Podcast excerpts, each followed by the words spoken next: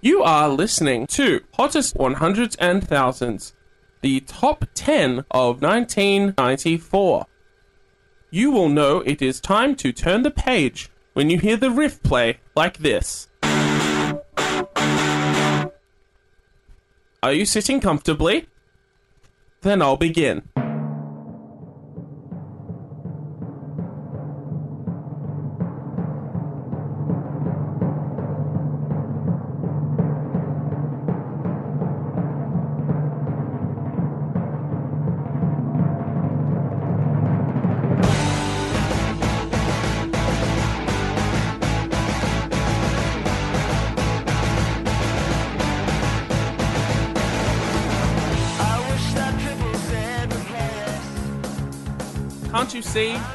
Not me.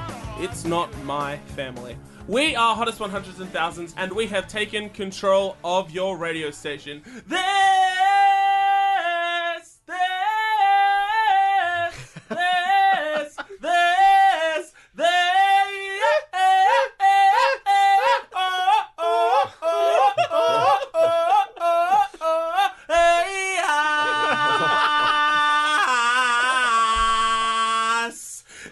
podcast in which we talk about the songs that have been deemed hot enough to be in the Triple J Hottest 100. My name is David James Young, and I'm one of the four voices you're going to be hearing for the next hour or so. Joining me one more time, Mr. Adam Buncher, Mr. Andrew McDonald, Indeed. and Mr. Nathan Harrison. That was so beautiful, man. I'm crying. So you should be. My friends, oh. Romans, countrymen, brothers, sisters, friends, and I see some enemies. Not yet. but, you know, they could be made here and now. People could switch off. Look, the four of us stuff. here are like a generic reality show contestant because we are not here to make friends. I'm playing the game. Ladies and gentlemen, this is the top 10 of the Triple J Hottest 100 in 1994. And our opinions thereof. Yeah. What are Just- we going to win? The countdown was 21 years ago. Yeah, and to be honest, like, You know what we're going to win? We're going to win the fucking internet. Quite the price. Piece by piece. We're going to start at the very beginning because it's a very good place to start. God, that line's been, never been delivered so menacingly. I know. Everything's going to be fine. Or it will be, eventually. But for now, here's number 10. This is Severed Heads with Dead Eyes Open. I'm not going into details. It's too horrible. So horrible that when Bernard Spilsbury examined the residual shambles in the bungalow, he said it was more gruesome than anything even he had ever seen. That, from a great pathologist with unique experience, constitutes a warning not to be ignored.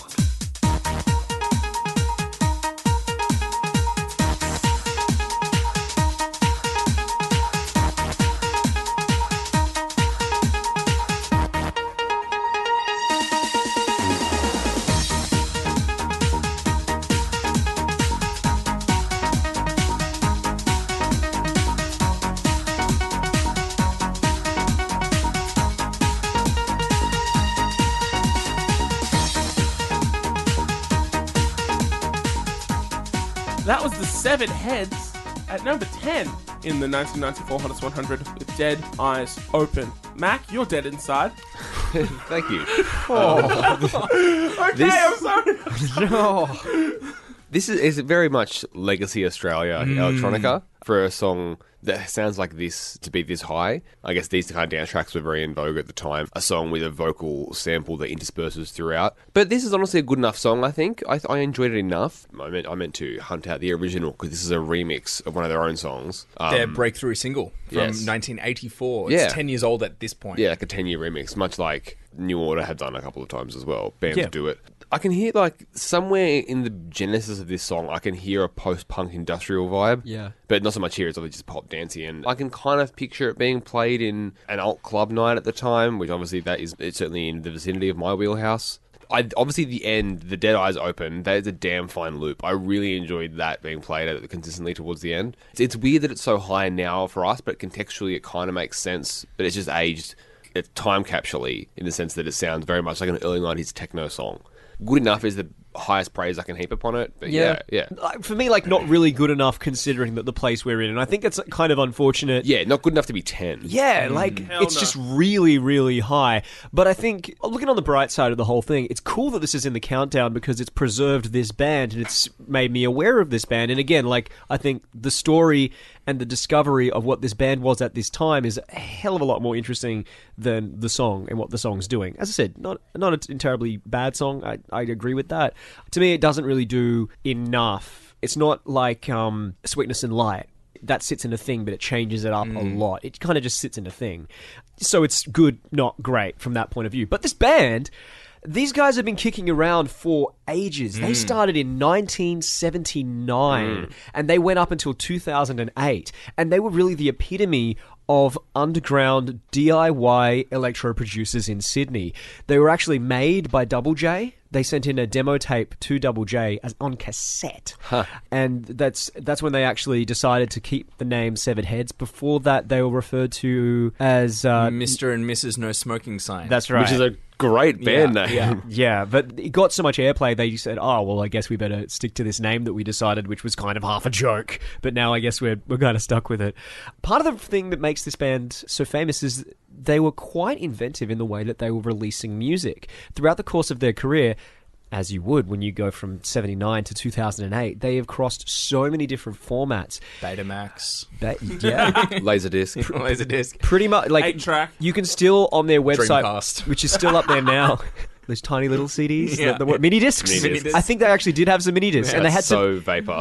They had some MP2s. Wow. Yeah, they released Fuck on off. MP. No, no, no. That's legitimately. If you look up this band, you can see that some of their music was released on MP2. I don't even wonderful. sure. I'm not even sure I How does understand that what that even means. work? I don't know. It's a two layer MPEG. Whoa, slow down.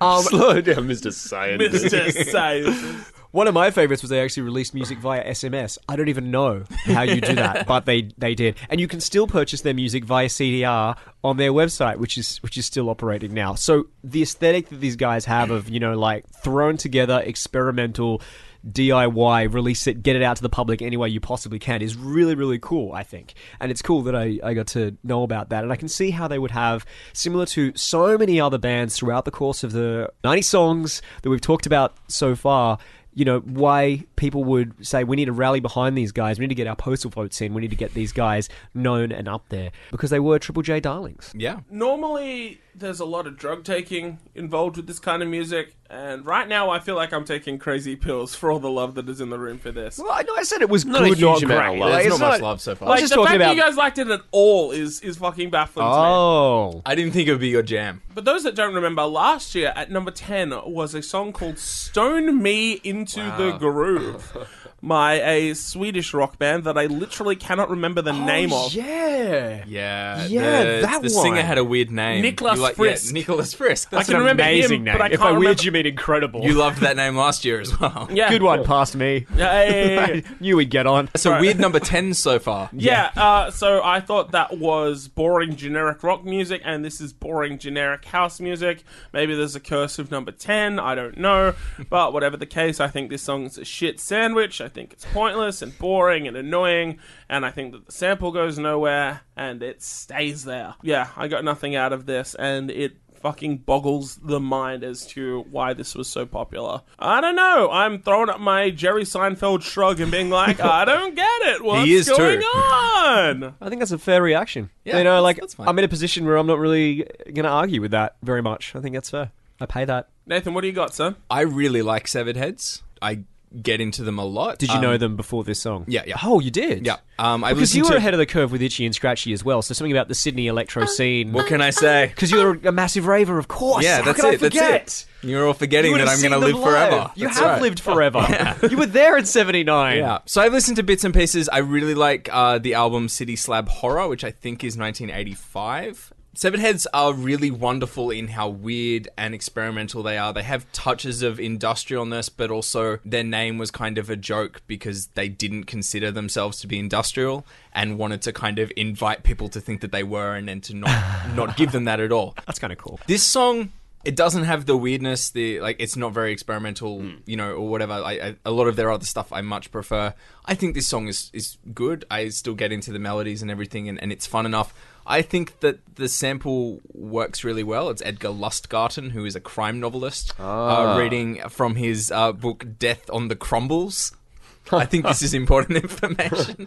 But I So did they sample it from an audiobook or did he actually I come think in so. and do it? I, th- I think it's him reading it separately. It's not a bespoke sample. I Right, think right. it's it's a found sample, uh, and I really like that. It, ha- it kind of has that disembodied BBC radio. Yeah, definitely. Like it's not cheesy enough to be Vincent Price sample, but it's also gesturing towards that. Yeah, true. Just true. in that darkness, and I think that plays off really well against how not dark the actual song is. It's kind of just this fun little boppy, whatever. It works for me. I totally get why it doesn't.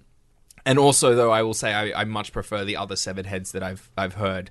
But then I can get why you know I think this is good enough, and it's a ten year remix of their breakthrough single from a band who at this point is still doing a lot of really cool stuff. So I can see why it's here, and, hmm. and I like it enough. Can I also just say, if any Sydney-based electronic producers are looking for samples, feel free to sample this podcast. I'd be into that. We've got beats. We, you, if you've got beats, We've got the Beats. we've got beats. we've got. Are you ready, ladies? There's so much underwear getting So thrown many at the podcast right now. So many pairs of underwear, so little time. I'm giddy like a schoolgirl. Oh my god, it's Tom motherfucking Jones at number nine. It's If I Only Knew! Homegrown,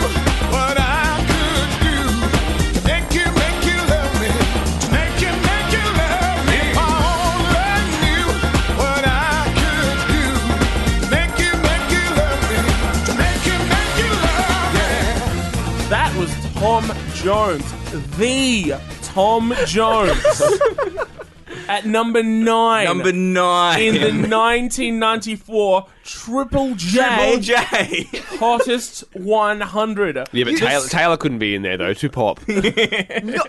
Uh, Hashtag vote for Tom. Jonesing for Jones. Yeah, we are jo- we are jonesing indeed right about now.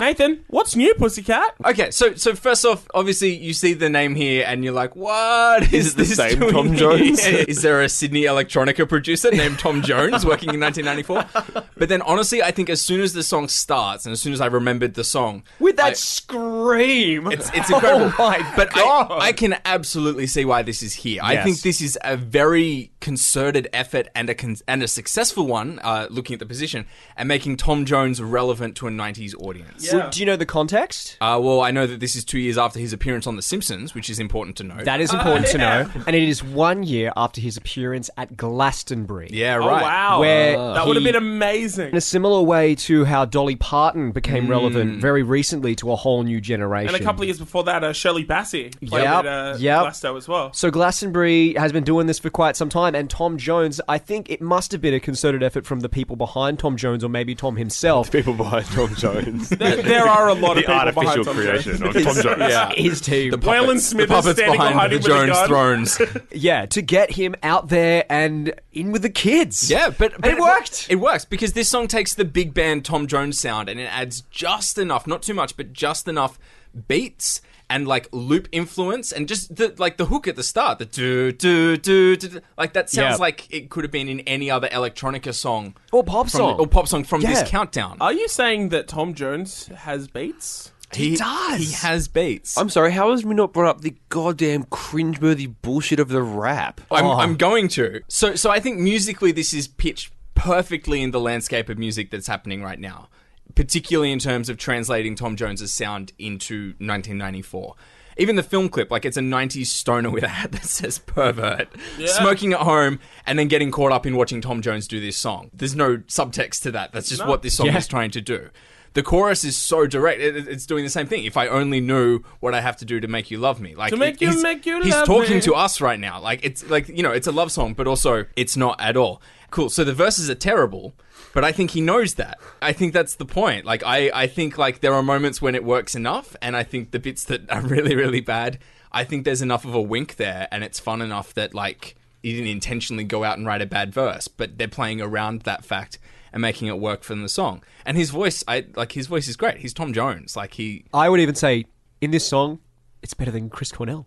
Whoa! oh my you don't have God. to. No, no, no, no, Nathan. I'm gonna, I'm gonna say it. I'd say- Cornell has been out. I'd say it as well, but yeah, yeah. King is dead. His- Long live the king. His voice is great, and like between the beat and the horns and everything around the music, it perfectly contextualizes it to now. I think everything about this song works, and I can see why it's here. Everything about this song is hmm. incredible. It just keeps giving. It gives from the very first moment. Like Yeah. I thought I was ready for it when I hit play, and then he comes in screaming, and it's just huge and Quite bombastic. literally screaming. It's not just a Yeah. hey. It's a It's in, it's incredible. And, It's and just- that, that's in the film clip as well. He does that scream, and, and the, the pervert stoner kind of is like, whoa, whoa, whoa, what's this? and that's but that's what you do. You're like, oh my god, this song is this song is here. And the way that it cuts to the footage of Tom and he's looking directly at you, like, and you become the pervert stoner as well. You're right. It's it's We are all the wonderful. pervert stoner. I think this song is too fucking cheesy. this is Oh, of course you do. Yeah, no, the- the- ah. I, I I really loved that conceptual analysis. I thought that was very w- well put there, Nathan. And I- Yeah, I, nice. I, enjoy it more because of that now. But like to me, this is just not a good song. I, I I didn't enjoy it when I was listening to it, and I don't enjoy thinking about it. This is not a good song. I do not like this song. But you like fun. you are a, you are a bad man, Mr. Tom Jones. Your music Do is you bad, like and you Tom should Jones feel bad. though? Like I, I like Delilah. That's about it. What's new, pussycat? I like the joke. green, green grass of home. I don't think I know it. He's got he's got all the hits. Sex bomb. The list Why goes has on. no one talked about sex bomb? Why has no one talked about I, sex? I it like hasn't his, happened yet, has it? no, no, no, No. Sex Bomb's a few years later. So he had three hits in the '90s, which are "If I Only Knew," "Sex Bomb," and uh, a Burning cover Down of the Bur- House? yeah. incredibly bad cover. It's incredibly great. No, it's awful. Are you trying to not like this song though? No, no, I went in there thinking, holy shit, this must be something interesting for Tom Jones to be in Triple J 100. There's no way it could be here if it's just a Tom Jones song. Yeah. And it's just a fucking Tom Jones song. No, I mean, the rap was just awful. It's wild. The whole It's thing so, is wild. to me, it was, how do you do, fellow teens? Like, That- it is that, but that's great for that. Like, it's just.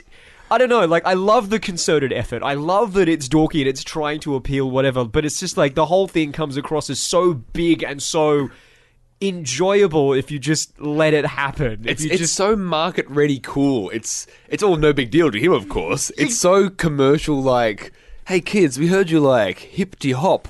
Yeah, but that's great. Here's Mr. Tom Jones. I know, Like, but no. but I don't know, like everything about it works for me in Yeah. such a big way. It's just it's just like fun and fun and fun and enjoyment and like I don't think I'd ever get tired of the song happening because it happens to you, you know. I don't think I ever appreciated Tom Jones enough. If I'm honest, like No one does. No, like back in the back in the day, like growing up, like you know, it was just like he was on The Simpsons. It's like, oh, it's cool, you know, it's like a dorky like Father's Day artist or whatever, or a Mother's Day artist. But that he's one of the few artists who can be a both a Mother's Day and a Father's Day artist. You get a Tom Jones album for your mum or your dad, and you're home and host. Fucking sweet deal. Yeah. Um, a couple of years ago, Tom Jones put out an album called Praise and Blame. This is an album entirely filled with old blues and gospel standards. I was hoping he was doing it again, and it was like dubstep. Oh yeah, yeah, yeah. No, no, no. Does- he he does- went full like fucking old school on this Does, record. does that include his Black Betty cover? uh, no, it doesn't. Ah, it is. It is beautifully awful. Oh, I, rec- I recommend it with the video highly. oh man, I'll have to check that out. No, it's got like Burning Hell and Crossroads and like super old school stuff. The record label saw it and got really fucking angry at him because he said he was doing a covers album and they thought, oh, you know, he'll do like Sinatra and shit. It's just like, oh, he's done all these like super obscure like traditional blues songs that nobody knows. This won't sell. And Tom Jones became fucking cool again. It got these massive rave reviews and he did these amazing live shows where he normally has like this 12 piece band or whatever. It was him, a guitarist, and a drummer. And that was it. Man, I pay that. And it was so fucking cool. And like Tom Jones at this point was like seventy something. It's just Yeah. like do what the fuck he wants. And now he's at the point where he just does what the fuck he wants. He just turns up wherever the fuck he wants and does whatever the fuck he wants. He's just like he'll like coach on the voice occasionally. He'll still tour and do like the old hits. Whoa, he has the balls to go on The Voice? Man, if anyone the audacity. if anyone can fucking judge a voice, it's Tom Jones. This is a guy that can tear paint strips off walls just by fucking thinking about singing. Yeah. He, he's got that kind of power in his voice. And as far as this song goes, I pay it. I have a lot of fun with this song. Like, it was one of the last, like, major hits that he had, but, uh, you could tell he was just having so much fun with this song, and the the production is cool, and like the myriad of different ideas that run through the whole thing. Like uh, I I just had a ball with this one. There've been a lot of daggy, dorky songs in the hottest 100, both this year This and is one of last them. year. Yeah. But thi- this is one of them, but this is one that I wholly and truly get behind and I can embrace for what it is and for whatever it happens to do. And I wish I wish I could explain it more, but I, I love it too much. I'm sorry. When we talked about Sheryl Crow recently, Nathan said, uh, and I believe this is verbatim, I love this song because I am a dork. Yep. Yeah. Uh, I love If I Only Knew by Tom Jones because I am a fucking dork. No, but Tom Jones is cool, man. Oh, Tom yeah. Jones is so cool. Well, he became cool again, and then He is became cool. uncool again, He's and never not now been cool. he's sort of cool again. So, No, he's like, cool. so long as this song exists, he, he is comes cool. and he comes and goes with the seasons. Like Tom Jones is sort of for the children at this point. Like it's I'm weird. gonna get it on a t-shirt. Tom Jones is cool. That's, that's all it says. Doesn't have a picture of him. uh, um, uh, two uh, notes uh, before we move on. Uh, bit of trivia: At 54 years old, Tom Jones was at this point the oldest person to feature in the Triple J Hottest 100. He was later topped by Allen Ginsberg. The beatnik poet in 1996, who was 70 at the time of uh, the Ballad of the Skeletons being recorded, and he Oh man, he died. when we get to that. He died three months after it came into the top 10 of the hottest 100. Uh, and then. the curse of the Hottest 100 strikes again. yeah, right? I think the current record holder is Mr. William Shatner, who was 73 at the time of his cover of Common People. Of course. Uh, coming through. Until Tom Jones drops a massive single later on this year, just in time for Oh, the I'm with you, my Tom. God. I I'm believe, ready. I believe in Tom. I believe in Tom Jones. Yes, indeed. Poor Andrew. I wish Tom Jones were my father. To burn Adam's dad, you idiot. Shout out to Adam's listen. dad. Uh, and Tom it Jones would, would if he was your dad. at number eight, this is Max Sharam with Coma.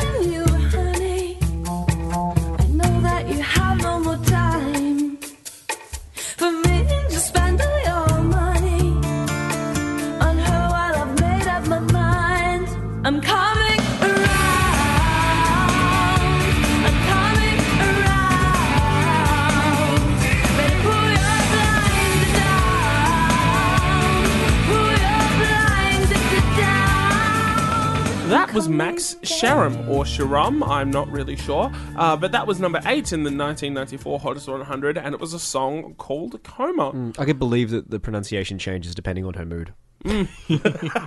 Like a mood ring, yeah. Yeah, no, it's it's Sharam today. So, what color is your mood ring at the moment, Adam? Sharam. It's Is it a Shay fiery, Ray. fiery red, like a, a placid blue? Like, what are we? What what does this song make you feel? An- An indifferent beige, perhaps? oh, oh, it's not in a different beige, but it's a um, it's a rather I don't know. It's a pleasant enough yellow, I suppose. Pleasant some yellow. flecks of other stuff in there. Pleasant- I don't know. I don't know mood rings, man. I don't. Adam, pleasant yellow is not PG. Okay, Just- you just you just got the explicit rating on iTunes.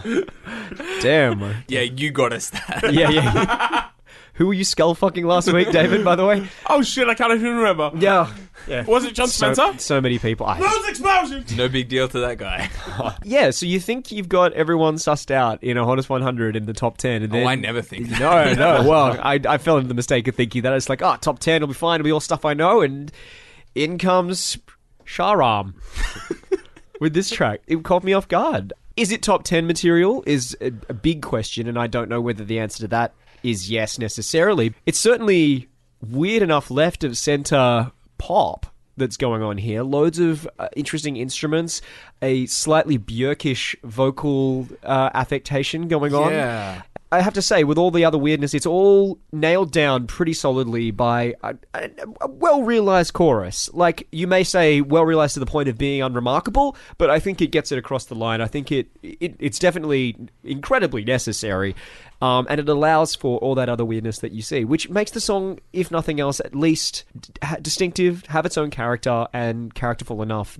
Really interesting artist to read about. Yeah, her story is quite Yeah. interesting. Very interesting indeed. She's a woman of many talents. She studied behavioral science at uni, then straight afterwards went to Europe and was there for a number of years, where she then hung out in Rome with a uh, kind of a bohemian art collective before she was picked up by a Florentine opera, which went touring for uh, quite an extensive period of time. She came back and became a stand up comedian in Australia. And then eventually, somehow, wrote this song in '92. Uh, had it featured in, in some kind of like New faces. Yeah, I- Talent, uh, television talent show. Sure. And it kind of exploded out from there, and uh, ended up getting some Aria nods by the end of it. And I guess, She's a woman that needs no introduction. and one of the achievements is uh, is making it here. To me, it was a real um like another one of those reminders of like, oh right, this is an Australian countdown. Yeah, Because, there's a bit of like, that. It's not like it's not, not because it's a bad song, but it's so obviously not an international hit. Like it's, it sounds like an, it sounds like a not, not not like a charity vote of by any means, but like the obvious kind of quiet, loud, quiet structure of it. It's just like. Yeah, Australian rock kind of thing, but the the verses are pleasantly weird, I think. But yeah, I thought the like they they, they weren't weird, interesting enough. They were just like, I yeah, you're doing this. I see what Yeah. you're doing." And the chor- the choruses that were big weren't big enough. Um, yeah, so it all, it all just fell a bit short for me. It was pleasant enough. Like, Okay. Yeah. yeah, that's that. Like, I wasn't on board with the verses. It just kind of sounds like not great Björk a little bit. The chorus is very fun and, and kind of justify the verses a bit more, I guess, in terms of that quiet, loud, quiet. But it's just, yeah, I'm not really with it. I'm with it enough. Like I'm not. I'm not showing I, I Tom don't, Jones I don't, with it. I don't but- hate it, but yeah, I don't know. I just I didn't get much from it. Like uh, the chorus, I, I definitely got a bit of like um like Liz Phair, what she was going for with Supernova. Yes. That that kind of vibe, like Yep. funnish, girl rocky kind of, you know, whatever. Yeah. Eh. I, I just think it's interesting to note that there's more than one song in this countdown with a weird yodely bit. Who knew? 94, the year of the year of the weird the, yodels. the yodel. Um, does anyone else feel like the chorus doesn't particularly fit the verse? Like, I feel like she was writing two different songs, and she was just like, "Well, I like the verse in this, but the chorus is shit." And she had this other song, which was just like, "Well, the verse is just shit, but the chorus is good." And then she fucking peanut butter chocolated that shit, and Yeah, they, they don't work together heaps well. It's not, it's not an obvious like. no, That's okay because I, think kind both of them are good enough. I kind of like that they don't Yeah. fit, just because I think the chor- like the chorus is so poppy, but it's really challenged by the verses being not that. So I don't. I don't and know. the whole idea of the song is about breaking out of apathy, and it is it is slightly less energized in the verses as well, which matches you know what's going on lyrically, and then the the chorus "I'm coming around," you know, like. Mm. The song's called Coma. It's about it's about waking up. It's about she's all about living life, man. I forgot to mention as well somewhere in there she uh, she went to Hiroshima and studied taiko drumming. You know, so like she's all she's all about having that zest for life. oh man, I yeah okay. She might be really hard to talk to. She might be one of those Yeah. people. You know, it's like oh, when I was in Hiroshima studying taiko drumming, just before I was in that Florentine opera, like um. Okay, mate. There's a couple of things I wanted to say. Like the first is that I didn't know she was Australian, uh, so I think that probably says a lot about the lack of identity in this song. Like there's a lot of songs on here where it's just like, oh yeah, that's fucking Australian as fucking fuck, son. But then there's some where it's just like, oh, you just sound like everyone else, uh, but you just happen to be Australian. You know what I mean? Secondly, this is definitely another one of those songs where it feels like it's number 78 or Yeah. equivalent. It do- does not feel nor sound nor have the impact of a song that should be in the top 10 of anything. Uh, if I'm perfectly fucking honest, like All of the it's- top ten so far, I think would have, you know, Yeah. we wouldn't have batted an eyelid if Whoa, it was in whoa. the seventies or eighties. Hang on. but if- like if Tom Jones was in there, we would have like, we still would have been like, why is this here? This I is would have wanted amazing. it. I would have wanted it higher. That's great. Me too. But like, I, still, I get you. I, I don't know. Why do you think people like this so much? It's it's it's weird. It's a- Moment in time. Maybe it's we had to be there in in '94 and see what was going around at the time. yeah, I think the narrative around her in terms of like. Just being this weird eclectic performer and then going on the talent show and sort of having this weirdly breakthrough hit that isn't very pop friendly, particularly with the verses. I, I think people could probably get on board And the that. other thing is, maybe she herself was incredibly disarming and charming and had a lot to do with her persona because there's something I've only just realized now. Like, there's a whole lot we don't get because we're not seeing these people, sometimes in terms of like big pop singles, mm. especially, we're not seeing them go about being pop stars. Necessarily. Well, I- I think more than that, even we're not seeing the amount of airplay and push they got from Triple J at the time. There's that as well. Like this is There's that as well. It's difficult. Like I don't, I don't know how many votes got this song up. Like was it w- Yeah. what, was it six hundred? Like Three? Yeah. Three Either- votes to get number either- eight. either- Oh no, I mean like between one between for this Martin, and the other. two for Martin.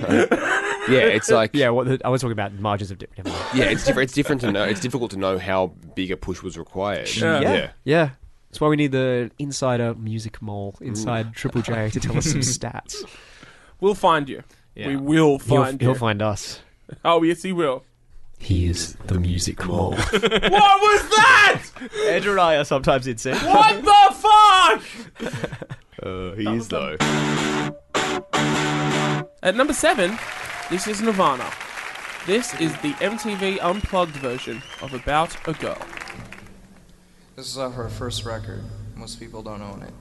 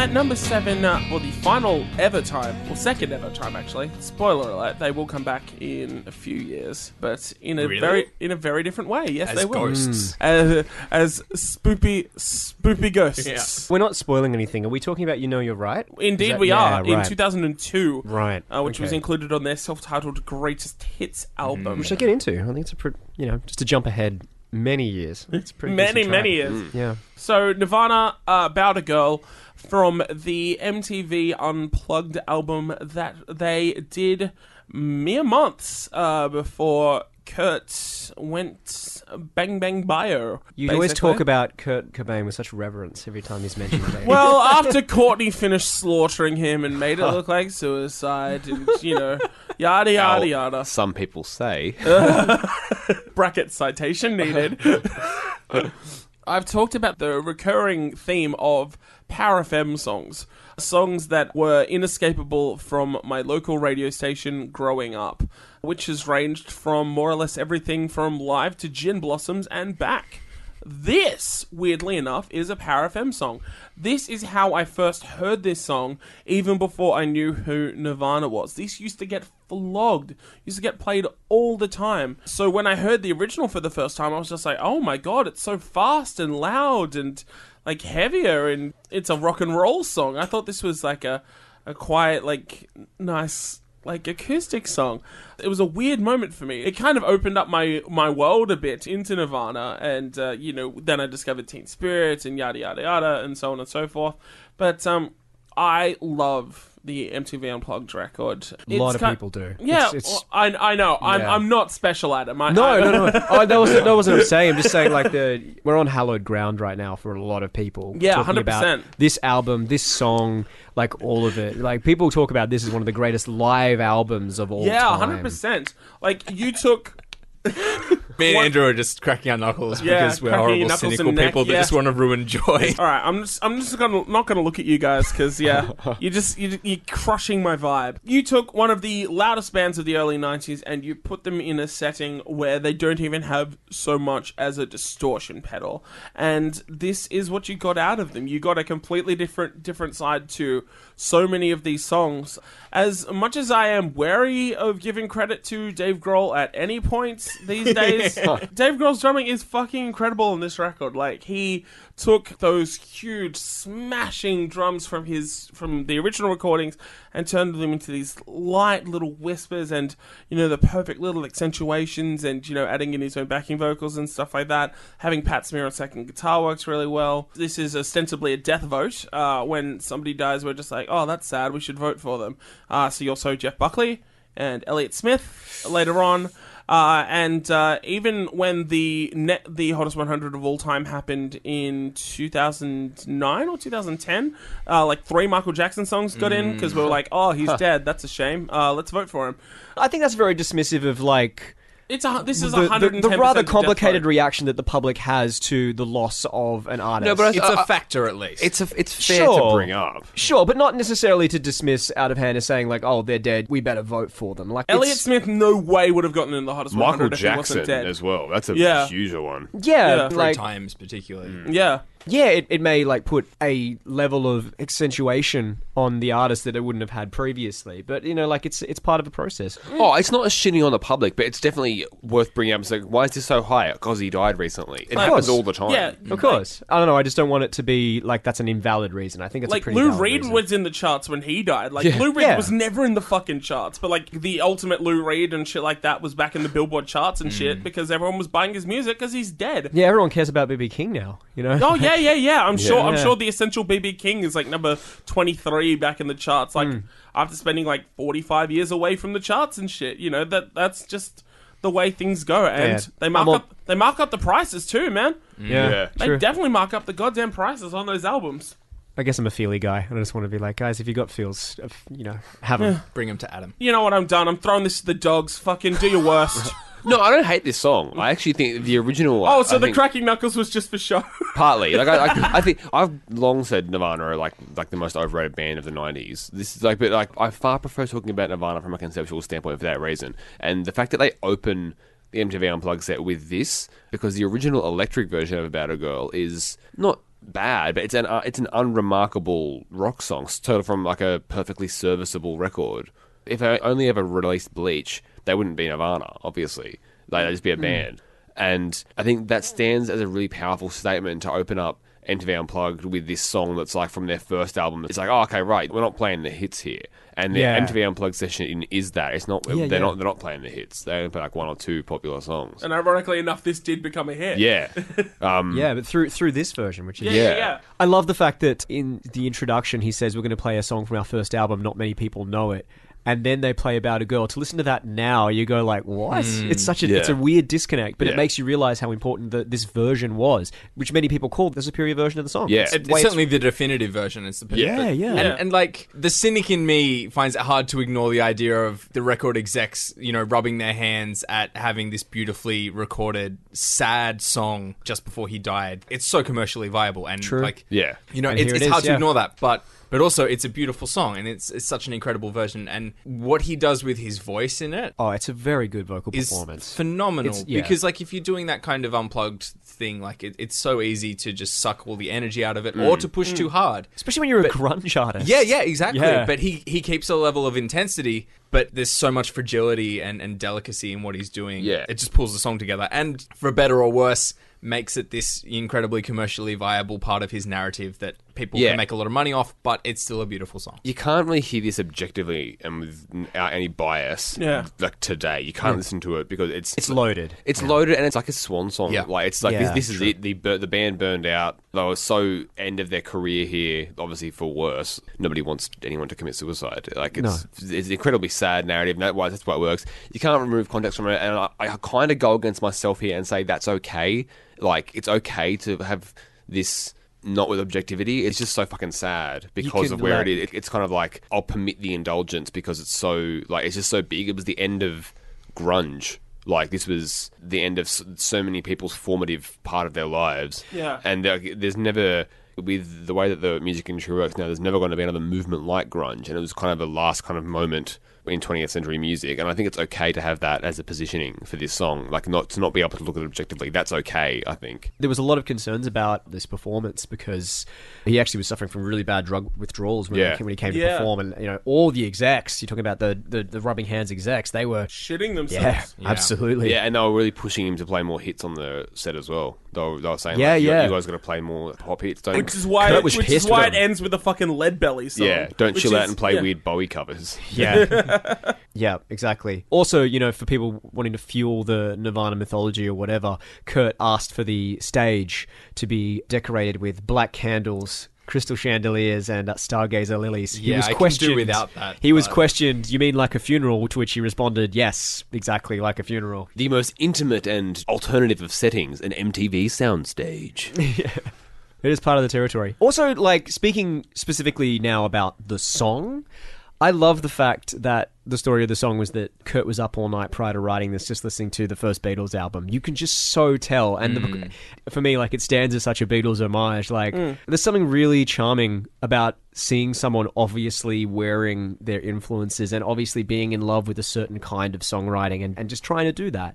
I could see how people will be critical of it, but I also think it's really endearing. Yeah. But that And- also and- connects to um, a couple of years ago when Paul McCartney uh, recorded a song with Krist Novoselic, Dave Grohl, and Pat Smear for the soundtrack for Sound City. All right. Yeah.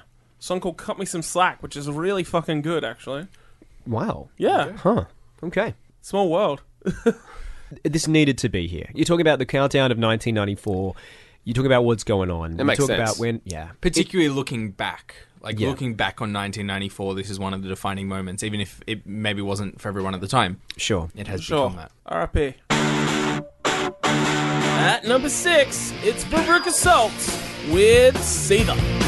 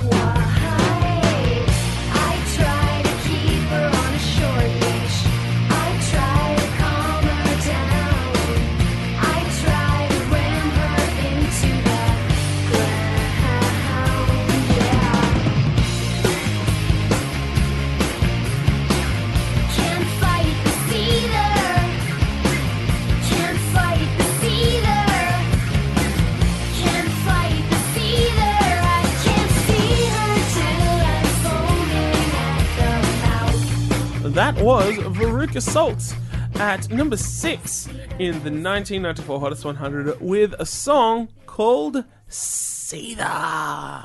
Hey, Andrew. Hey, yeah. You know what band these guys opened for? Who? Bush. Ah, excellent. Fuck yeah. Of course they did. That makes a lot of sense. oh man.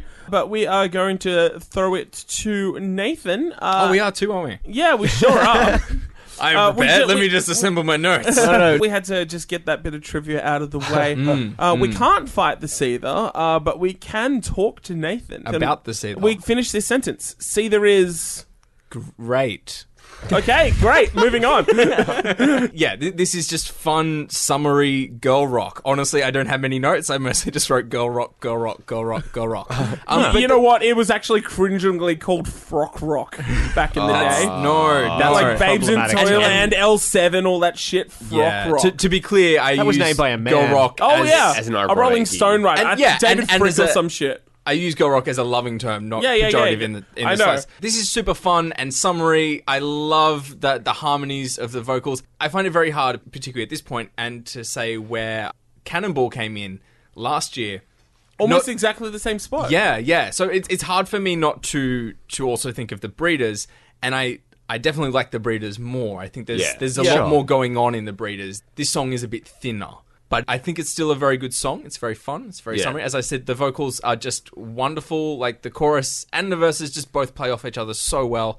There's so much energy, and it's just I don't know. I, I smile Yeah. the whole way through the song. I like this song, and the album that it's from, American Thighs, is pretty good quality. Yeah, it's a sick album. Yeah, but I definitely find Veruca Salt to be like a sanitized version of like Bikini Kill. Yeah, that's it. Like and like the other Rycon movements as well, like the Le Tigre and stuff. That was a big This part is- of why I nearly talked about Bikini Kill Yeah. last week for the remix. I was yeah, like, yeah, yeah, yeah. this is, this is here, but also I feel like Bikini Kill is such a big counterpoint to Yeah. to this attitude. It's fun is the thing. Like it's, there's not much bite to it, which is fine. Obviously, it's not their fault. They can make a fun song, but I, I wish that it was a bit angrier. Yeah, it's jaunty pop kind of thing like that. But Breeders are a good counterpoint, probably more so than Bikini Kill, because Breeders are also fun, but Breeders are far better because Breeders are incredible. Um, Fucking yeah. A. But like, this is this is a this is a, a perfectly good jam, and I enjoyed it enough. And Summer is good. If it was, I I would never say turn that off. Like it's good, but like, yeah, I would say turn it up, personally. Yeah, yeah, you yeah. love it. Oh, dude, yeah. Like, in my opinion, this is one of the best, like, rock singles of the 90s. Like,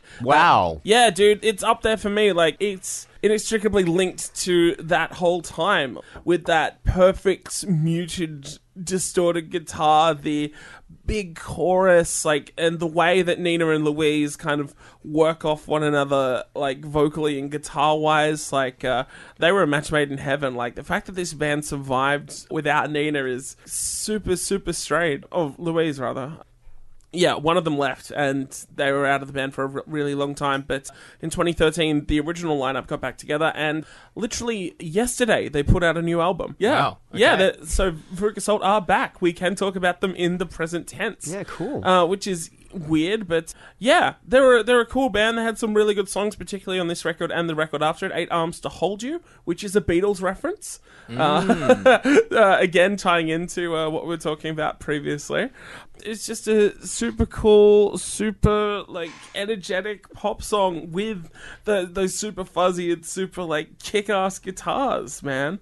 I got all the time in the, in the world for this song. Like it all Oh just yeah, if you melts think it's one of the best songs of the '90s. well, it, it, it melds together so well. It just manages to sum up everything that was great about this band in like three minutes. You know, And like you said, it's just so much about Louise and Nina's connection. Yeah. Like, both Yeah. both in terms of the, the the music and just the way they sing together. It's it's all them. They're incredible. I think the vocals are the thing that stands out the most. And I actually disagree. I think I like the fact that they're not more aggressive.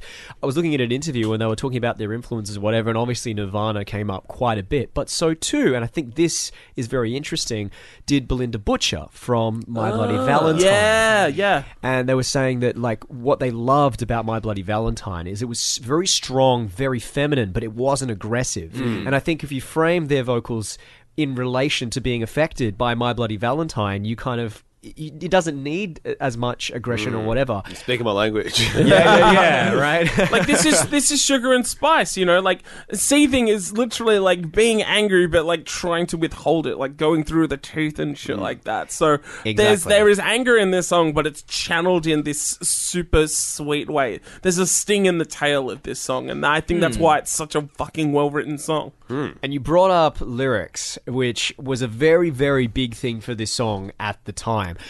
What has become accepted as the reading of what this song is about is the idea of an uncontrollable anger, which is personified as being the seether. And so you need to kind of try, you have this relationship with this anger or this side of yourself that gets really angry, that you are trying to keep it under control. You wouldn't like me when I'm seething. Yeah. Yeah, exactly. it is a bit like that. But also, like, I think framed very much from a feminine point of view as well, which I think is very important to the the identity of the song and Yeah. the band. But also very important in terms of you know like feminine and the the unfortunate side of of that mm. being read at this time was a whole bunch of really shitty sexist readings of what the song actually was. I think the trope codifier for this was uh, Howard Stern in an interview asked them, "Oh, it's about anal sex, right?" And they're just like, "No, man, Howard. it's fucking not." On Like- ya, Howard. But that kind of reaction Yeah. kind of shows how important bands like Veruca Salt, Bikini Kill, Le Tigre, all that shit like was at that time, you know, for being feminine out there. And you know, like uh, even like a shout out to Liz Phair at the time, you know, like being Yeah, legit. being present, visible, and unapologetic. Yeah. Well, it's funny that you brought this up because they address this uh, in another Beatles reference on the album Eight Arms to Hold You. Yes, Um, yeah. Yeah. Um, so there's a line uh, on Looking Through a Glass Onion. Here's another clue for you all. The walrus was Paul. The walrus Yeah. was Um, and on this song, uh, they say the Seethers Louise, uh, just to just to That's fuck with great. people even more. That's which really is yeah, uh, the- yeah. So halfway through this song, they start playing the riff from Seether, and the, everyone wants to know what the Seether is. The Seethers Louise. yeah, that's really great. Fucking awesome. How much do I pay the name as well? Veruca Salt being, being named off Yeah. that, that uh, Charlie and the Chocolate Yeah. Factory character. So good. So great. I want a golden goose. And uh, this song actually served as the name basis for a popular alternative rock band from South Africa. Yes, um, Seether. who actually covered this song on their greatest hits album. That's cool. yeah, they're See not. the, see Oh, the, they're- You'd hate Seether, Oh, Nathan. no. you would Not like really- Seether. You would not like Seether. They are. Uh, I'll, I'll put it this way. See, this biggest hit was a duet with Amy Lee from Evanescence. Okay. Not for me. They were, yeah, like a post-grunge alternative rock. Dude actually sounded heaps like Kurt Cobain back in the day. hey, actually, this might cement it. David, do you have any Seether on douchebag? Oh yeah, There we big go. time, big Yep. time. A lot of Okay, Seether Not actually, for me. Not for me. Not for anyone, It's all right. except me. except for the douchebags. Indeed. Let's have a toast. Just a toast. Too easy. Too easy. At number five, this is. Uh, An- Andrew. Andrew, what are you doing? A- Andrew, Andrew, put it down. Andrew, Andrew, no! End of side A.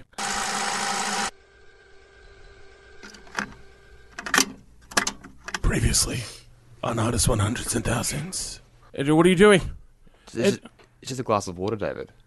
Oh, You thirsty? Sure. Thank you. Oh, that's much better. Side B. At number five, this is Silverchair with Tomorrow.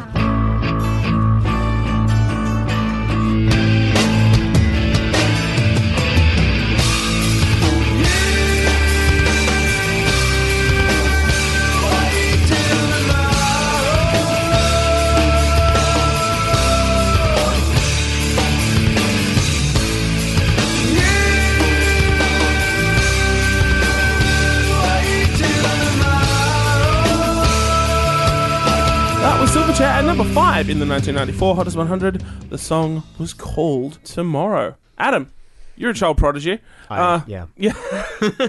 I don't like to. Uh, don't don't like to talk about it too much. No. Don't want to You're- toot your own toot. I don't want to. Do- you're I don't want to get too duty.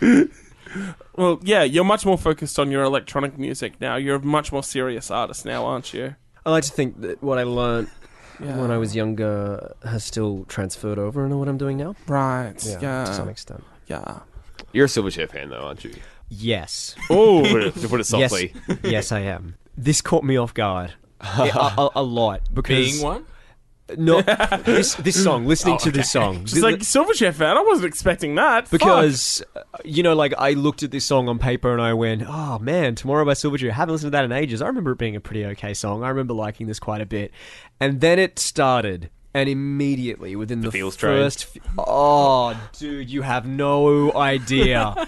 I discovered this at the absolute perfect time that you could discover Silverchair's Frog Stomp when I was the same age as the people. Everyone like was the same age as Silverchair were when they made it. Yeah. It's You like know, 14, yeah. 15. that's something, that's yeah. it 14 So- 15 ah. you know that era of high school i played guitar the planets were aligned for me to love the shit out of this song and i absolutely did. And as soon as it happened for me recently i remembered being in high school and in lunch times with a bunch of my friends just grabbing a bunch of instruments and jamming out on silverchair songs because they were so fun to play and they were so accessible and I didn't play guitar for that band. I sang because we already had one guitarist and he was better than me. And I just so happened to, you know, be the best singer out of the group of friends there. No big deal. The one who was willing to, you know, MBD was amazing vocalist. But, you know, like, I remember, like, you know, just screaming and trying to be Daniel Johns in this track. It's indivisible from a whole lot of really good feelings and a lot of real good nostalgia. So I'm going to flag, I hope everyone can see that my nostalgia goggles are Yeah. well and truly firmly on. I don't know what you're talking about. I can't take these off. They're stuck to my head. the goggles do nothing. The goggles, they do everything. but this, I honestly think, with the goggles on, this is an incredible, incredible song. The lyrics are so dorky and so unwieldy, really. Like, there's no command over songwriting apart from the fact that things rhyme. But you still get something from it. Like, it's still a cool song. Like, it's still got cool lyrics, I suppose. You know, like, if you engage with it in that youthful kind of way, I think you always have to keep in mind that the guys in this track are teenagers. It makes the song sing. It's already a great song, but that just it, it just embodies it with so much life. Remember the garbage that you were doing when you were 15 years old? Because I sure as shit was not writing top five hottest 100 No. grunge rockers. Ah, fucking Like, exactly. That's when it started. I was real like, oh right, I forgot the Silverchair really liked Nirvana for a while. and Pearl Jam. They really yeah. liked being a combination of Nirvana and Pearl Yes. Jam. yeah. Yeah, remember they were called Nirvana in pajamas. uh, also, not Soundgarden, Kindergarten. Oh, look, I think it's a fucking masterpiece. The chorus, the riffs, the, the guitar tone is wonderful. It's, It's so really thick. good. The way it's, It's so staccato teenage guitar tone Yeah. too. That big muff, like dan Yeah. dan dan dan dan. Because you only have one amp and you get that one. yeah, yeah, dude. yeah, and they but they knew their market. They were writing the kind of music that they wanted to hear, and it's it's perfect. Even saying they know their market, that's superimposing something on them. They, It is, no, it is, yeah. It They- absolutely there's is. they no are their market. They are their market. They're writing Yeah. music for themselves and they're having a great time, and it's catchy. The chorus is way too huge, and you have to sing along with it. You know, the riff staccato at exactly the right moment. There is a thickness in tone and texture. Everyone goes ham on their on their instruments. It's just fun and enjoyable and youthful, and I buy into it 110. percent And and Frog Stomp as well, the album that it comes from. Yeah. I think deserves the again rather nostalgia goggled, but very well esteemed place that it has in Australian rock music history. It's rocky, but to me, like this is exactly where guitar music is great for the for the demographic that it is for, for what it does and mm. how it makes you feel. It's top tier. Yeah, hundred percent. Uh, I should be pretty upfront about this. Silverchair are my favorite Australian band ever. Uh, that is recorded. yes, that is yes, it is. You're going to keep It to is- that It is out for- there in the open. All right. Good. I am more than aware that they are not the best. If I wanted to have a cool or a credible answer, I'd go with like Radio Birdman or like I don't know, fucking meanies. the meanies or some shit. Easy Hard-ons. beats. Easy beats, yeah. If I High want test. to, if yeah, fuck, yeah, fucking high test, son. I got my hands on a chicken, uh, and I'm going to do a show. Uh, shout out to high test. Maybe Uh, Tism. I'm on the drug. maybe Tism. Yeah, if I want to be, choice. if I want to be Right. as cool as these two motherfuckers, Who doesn't? or fuck the drones or the dirty three or some shit. Nick Cave and the Bad Seeds, you know, I could have picked anyone, but I picked Silverchair because they have been my favorite Australian band since I was eight. Neon Ballroom is the first album I ever bought. Well, Wait a minute. Didn't you buy the Cruel Sea? Yeah, Wasn't that the first album you ever bought? Though? no, that was the third, I think. Right. Okay. This is. It was also while you were eight. Yeah, yeah, yeah, People are eight for a while out Yeah. yeah, yeah, yeah. They can buy more than one thing. People are eight for years. okay, so the first three albums I bought were in order: Yeah. Silverchair, Neon Ballroom, Okay. Ben Lee, Breathing Tornadoes. Because I can't all be zingers. Fuck you. Said that real quickly. You had to get that in there. Cruel Over Sea easy. Over Easy, and Happy Land. Welcome to Happy Land. Oh, nice. Which was the side project of Quan from Regurgitator and Janet from Spiderbait, which you may remember as the original theme song for this show. Uh, their, their, their one and only hit single, uh, Don't You Know Who I Am.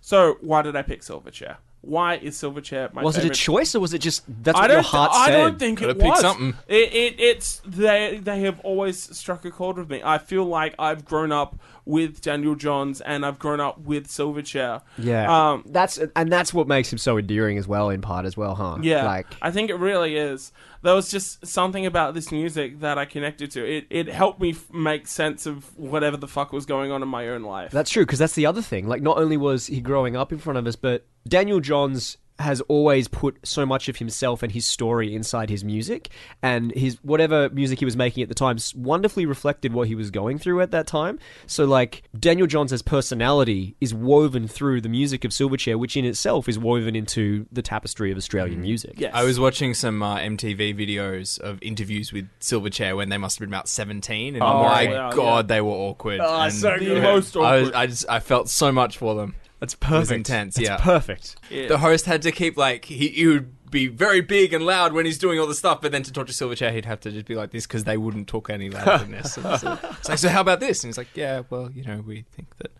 it's pretty good, and you know, we're having a good time. But like, it's well documented that um, okay, at least Daniel Johns had a really hard time dealing with fame, which is what led to a lot of the imagine. other yeah, Yeah. the other yeah. p- He had- issues. He had, some came along. very very serious illnesses. He became scared of ringing phones because he was scared that it was music business calling him. He, had, he had a phobia where he couldn't be near phones that were ringing. If he was in a building where there was a ringing phone, he had to leave. That's how bad it was. Yeah. Associatives, not even once. Ouch.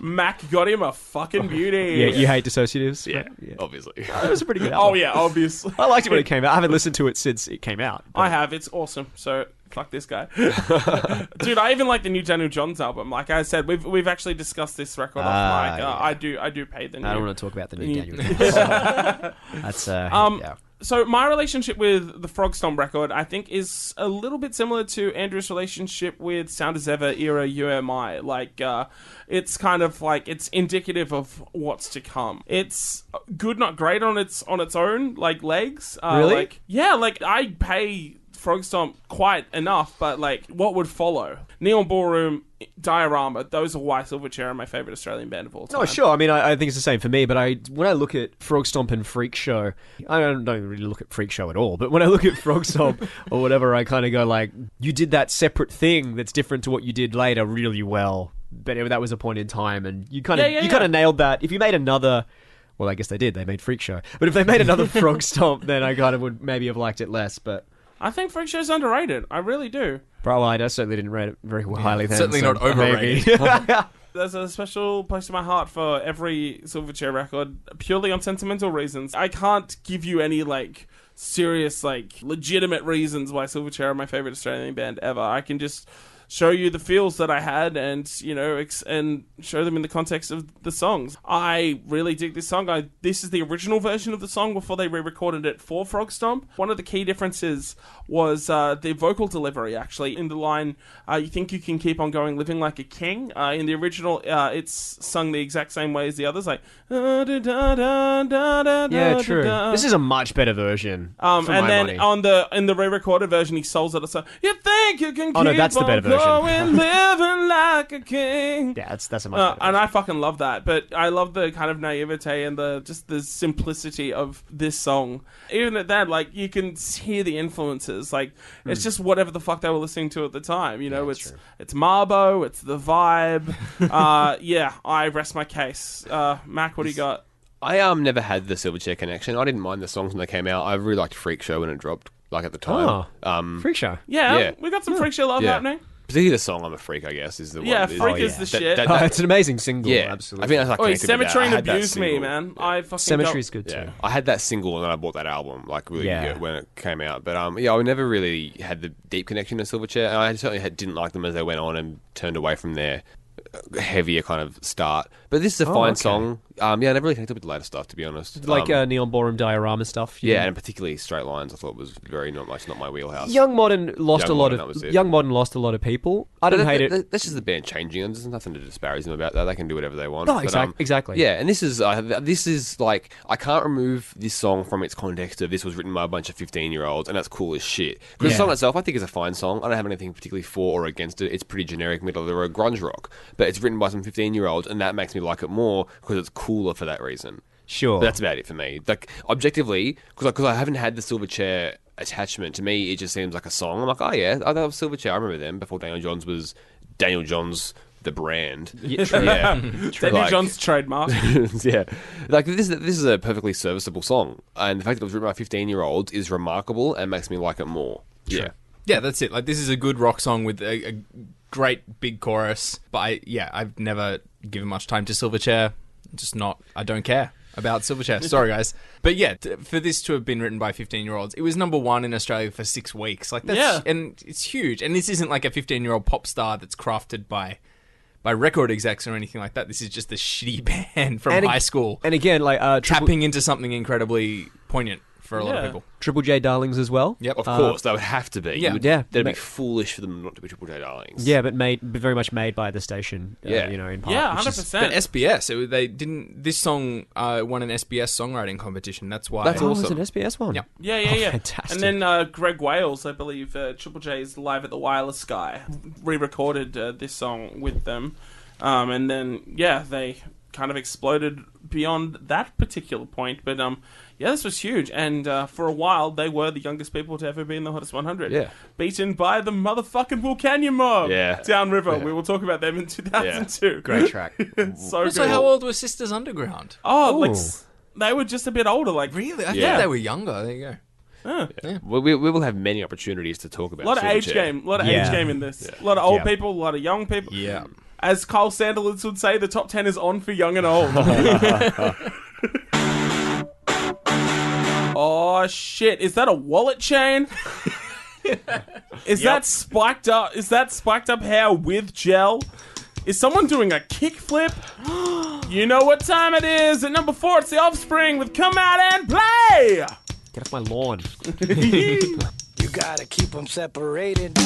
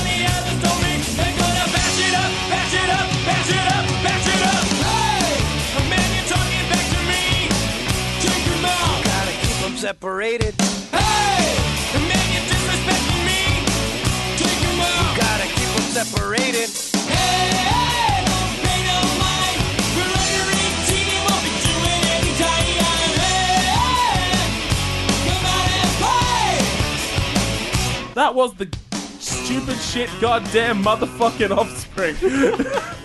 uh, with come out and play. Uh, that was a bad habit reference, not me shitting on the offspring. Yeah, yeah, yeah. Obviously, I'm not gonna fucking shit on the offspring. I've got two ears and a heartbeat.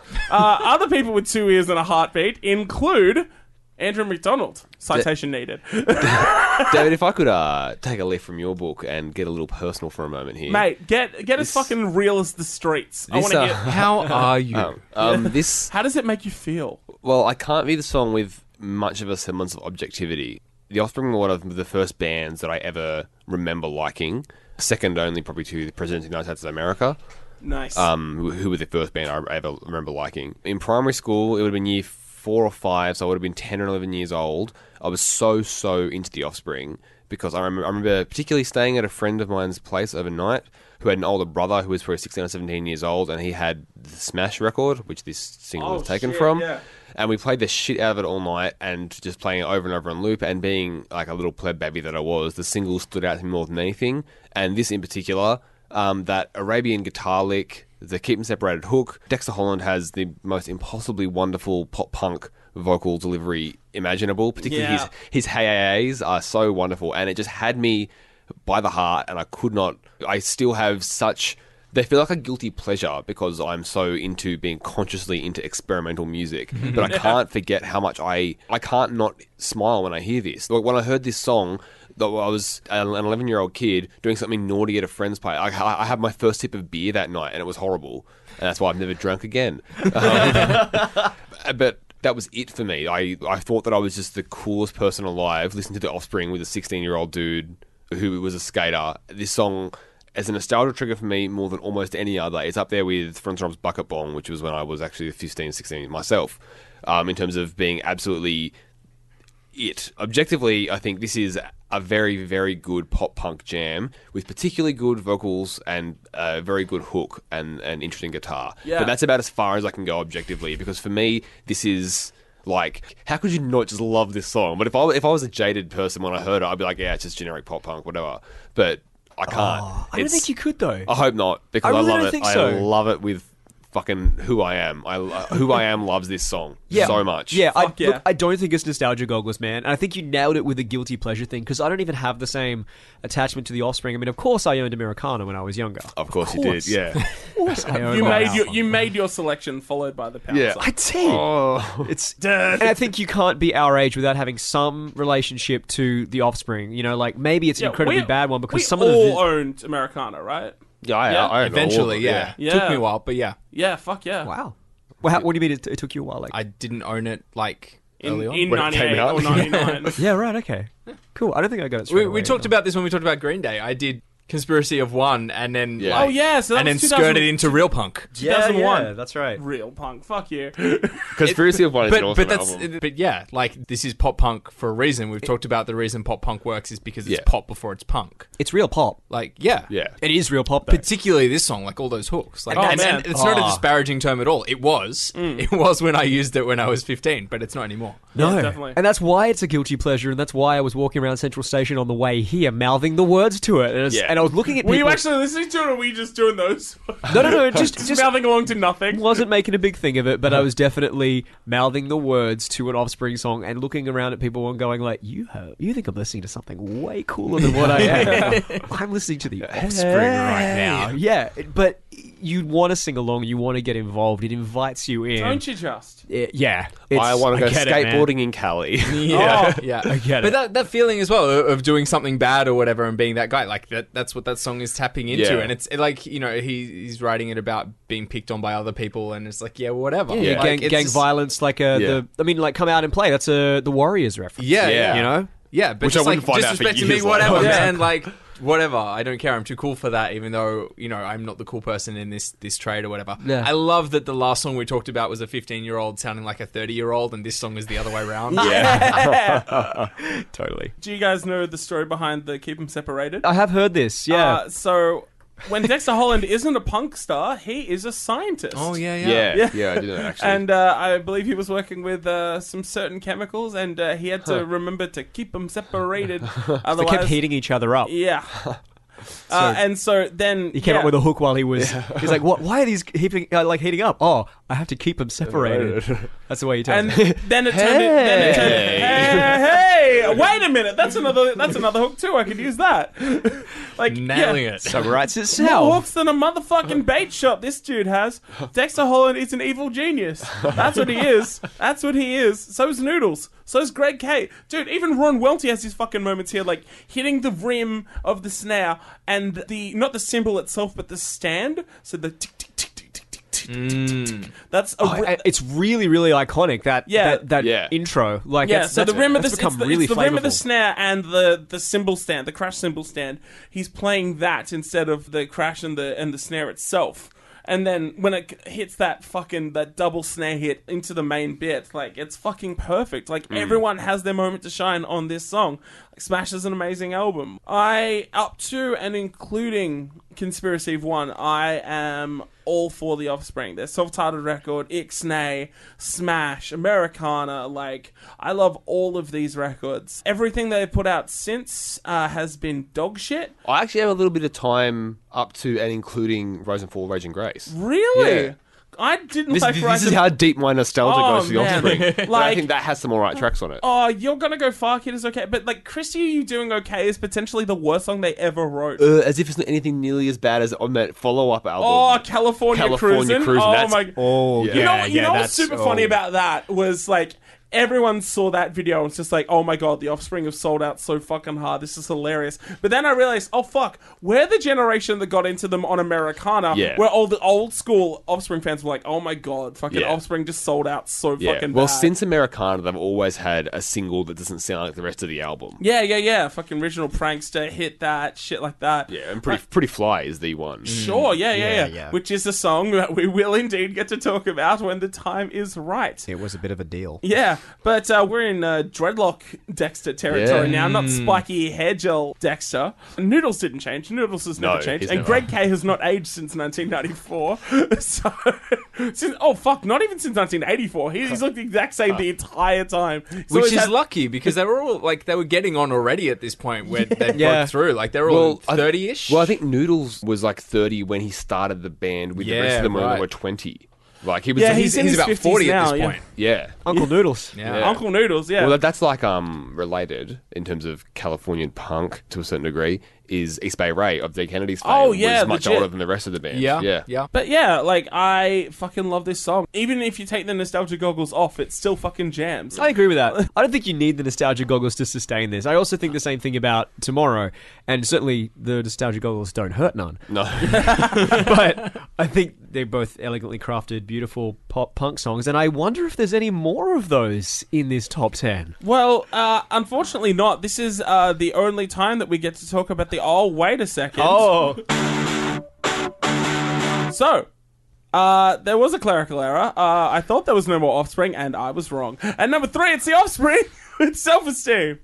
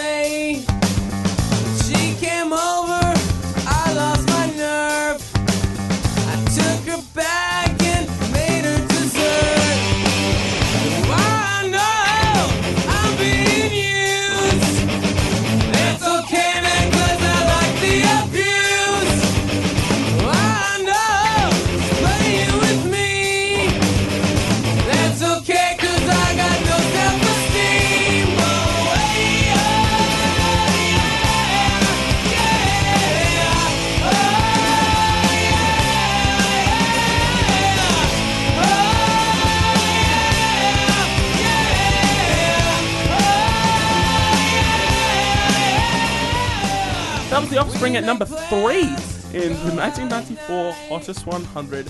The second back to back feature. Last time, of course, being our frenemies, the Counting Crows. Uh, this is an interesting one. Uh, like, it's. More interesting than the last one? Uh, like It's very different. Well, yeah, it's a very different Is it? style of Offspring. Both have the big anthemic choruses, but this is slowing it down a bit, and it's a lot. It's a lot more serious. Like, Less hooks. yeah, way bigger, crunchier. there are less hooks, but the hooks that are there, they put everything into. Oh yeah, yeah. I don't Like- know whether those are meaningful differences in terms of the composition of the songs. I think though. this is a lot more punk rock than pop yeah, punk. yeah, yeah, yeah, yeah. No, I can see that. What makes Like you say that? even even with the, wordless chorus, there's still like a lot of darkness and a lot of aggression in this song. I find Um, I find it so weird you say there's less hooks because to me, like everything in this song is a hook. There were Yeah, there but were it's hooks not in the the boom, last song. Psh, dum, boom, psh, dum. Like there's none of that. There's like there's, there's no gotta keep them separated. Yeah, No, yeah, no, yeah. no, This it's- is it's not- This not isn't a this isn't a hook every seven seconds Yeah. uh, song. I'm not saying it's not catchy. Yeah. Yeah, sure, okay. Don't Greg- put, don't put that on me, Adam. No, no, no, I'm not saying it. Once again, the ageless Greg K gets his moment here with the Offspring bass line. If anyone is going to remember an Offspring bass line, it's this It's bad boy. it's because it's a It is- magic bass 'cause it's a behemoth. It's so- fucking amazing. yeah, it succeeds. like yeah, and it just comes in at the exact right points, Yeah. and like Ron Welty just fucking cruises through the whole thing, and then occasionally accents it when, interestingly enough, like the the rhythm section in this respect is Ron and Noodles. They work together, like Yeah, they uh, really do. Yeah, And they don't do it often either. It's, it's, this isn't like, as the Offspring always have, the r- guitars, the rhythm. But Yeah, yeah, yeah, quite yeah, rare, yeah. The lyrics are obviously dumb and cheesy, but they are shooting for dumb and cheesy. Yeah. Like, maybe Dumb, I'm not a dweeb is obviously a terrible lyric, but it works in the context of the song because someone who's this, like, totally whipped... Friend-zoned fedora fr- wearing. Friend-zoned fedora wearing neckbeard. Yeah. It would say things like that. This uh, pre- pre- the pre- predates the Fedora trope. neckbeard would never find themselves in this situation. Well, you know, yeah, like, yeah, they like meaningless casual sex. Yeah. Like they wouldn't Well, get, yeah, they wouldn't part. have anything to begin with. Yeah, it's true. but like, I don't have the connection with this song that I do with "Come Out and Play." I actually, when I first heard it, I, I wasn't that enamored with it when I was listening to the album. I was like, "Oh, the slow song." Being, Oh, yeah, being, yeah, a, be- sure. being a pleb baby, pleb baby, Plebebe. if you will. Um, Plebebe. I yeah, I wasn't as enamored Andrew with this. Plebebe. But now, obviously, I've come to love it. Obviously, Yeah, and yeah. like it's a great sing along. You can't help but get into the la la las and the wordless chorus. Like it's so obviously. Like when they played it live, when I saw them, I was obviously just Oh, geeking out. man, you yeah, would. I was geeking When did you out, see not them? dweebing out. Um, at Soundwave, oh, Eight. yes. Yeah, I was there. Yeah, Oh, it was fucking sick. The same year that um, Incubus played. Incubus played, and yeah. Motion City and Alexis. Yeah, that was a fucking good year actually. yeah, Master of Indulgence. Yeah, yeah, that's right. Shit, it was fucking cool to see them after all that. It's like ten years after Americana. Yeah, you know, like finally. and, and, get it, and it was a great set. They yeah, they played ter- really fucking yeah. well. Nathan, what's uh, what's your relationship with with this song? This is great. This is Yeah. great. I, I really stand by what I said though about I think this is more punk rock than pop rock. I think this song is casting an arm or, or whatever back into a lot of 80s punk. In the film clip, he wears a Germs t-shirt, he wears a Vandals t-shirt. Yeah, he's like- wearing heaps of punk shirts. It's cool. Yeah, but it's like significantly, it's not other 90s stuff. It's not Bad Religion, NoFX, Green Day. He's wearing 80s bands t shirts, and I think this hmm. song is a big throwback to a lot of that stuff and like Descendents and Yeah. a lot of proto pop punk from Yeah, the 80s and yeah. that, that sort of stuff. It's so big. I love the story as well of so Brett Gurewitz, who is uh, the guitarist from Bad Religion. Yeah, Who owns- And And record the owner of producer Epitaph. well. He owns Yeah. Epitaph, uh, which this album Smash came out on. Uh, and this obviously was huge. And he tells this story of like driving home from the studio with like the demo version of the CD in there. And he just drove around the block for like two hours listening to it, and then came home and was like nearly in tears, telling his wife, "There's like they, you know, they've done it. They've made something so incredible. Epitaph is going to be like Oh, a Brett. proper label." Oh, Brett, I love you. Yeah. That's great. and it's great. And then like like as soon as it came out, like nothing but big labels coming onto him and being like, "You can't handle this. This is too big for you. You should sell half your company to us. You should let us take the album." He's like, "No, no, I'm going to do it," and he did it. You know, and like. Oh, good on him. He, he, yeah, he, he he left Bad Religion over He left, it. yeah, he left Bad Religion at that point as well. He's like, I need to focus on this. Also, he was like, I think um, Stranger Than Fiction is the best Bad Religion album we're going to do, which is, you know, a laughable claim, but that's Oh. that's Brett for you.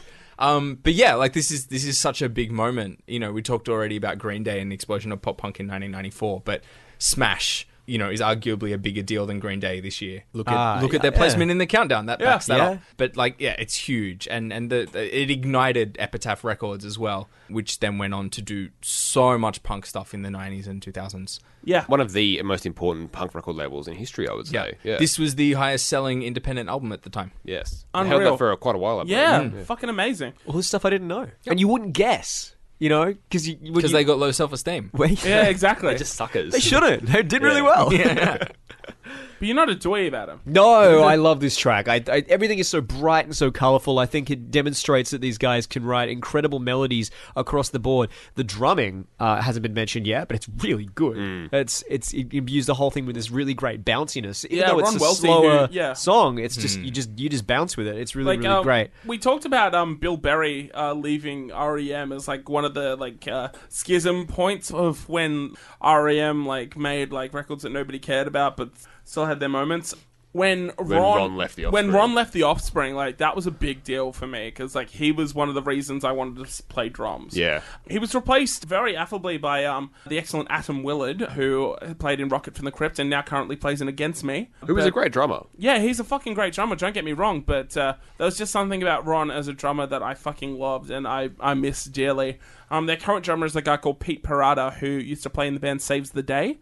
Very cool pop punk band from the late '90s, early 2000s. But yeah, I don't particularly care for them anymore. If you've heard their latest single, then you would know why. It's a song called "Coming for You," and it is dog shit. all the pop punk bands of the day are like it's all it was a moment in time there's a reason Yeah, that like- there's yeah. a reason that modern Green Day sound like old Green Day there's a Yeah. reason that modern blink 182 if they end up recording material in this weird new format aren't Yeah, the like same Blink One Eight Two got divorced. Fucking Yeah. Green Day's in rehab. Yeah. like Offspring sound like like a the, oh, the uncool dad at the barbecue yeah, who's getting exactly. minutes to drink Offspring sound like a fucking shitty fucking uh, like sports montage soundtrack. Like it's what happened to my but punk this rock, but man. this moment in time this was it I, Yeah, yeah I have all fucking the A, dude. time in the world for 90s offspring uh, Yeah. All right, speed round. Come out and play or self esteem. come out and play Yeah, come out and play. Self esteem. Fair enough. yourself Oh, I might have to come out and play, but I think it's important that we. I mean, keep- both. keep- Yeah, I think it- absolutely it is. both. It is important that contextually we keep them separated. At number two from the album The Downward Spiral, this is Nine Inch Nails with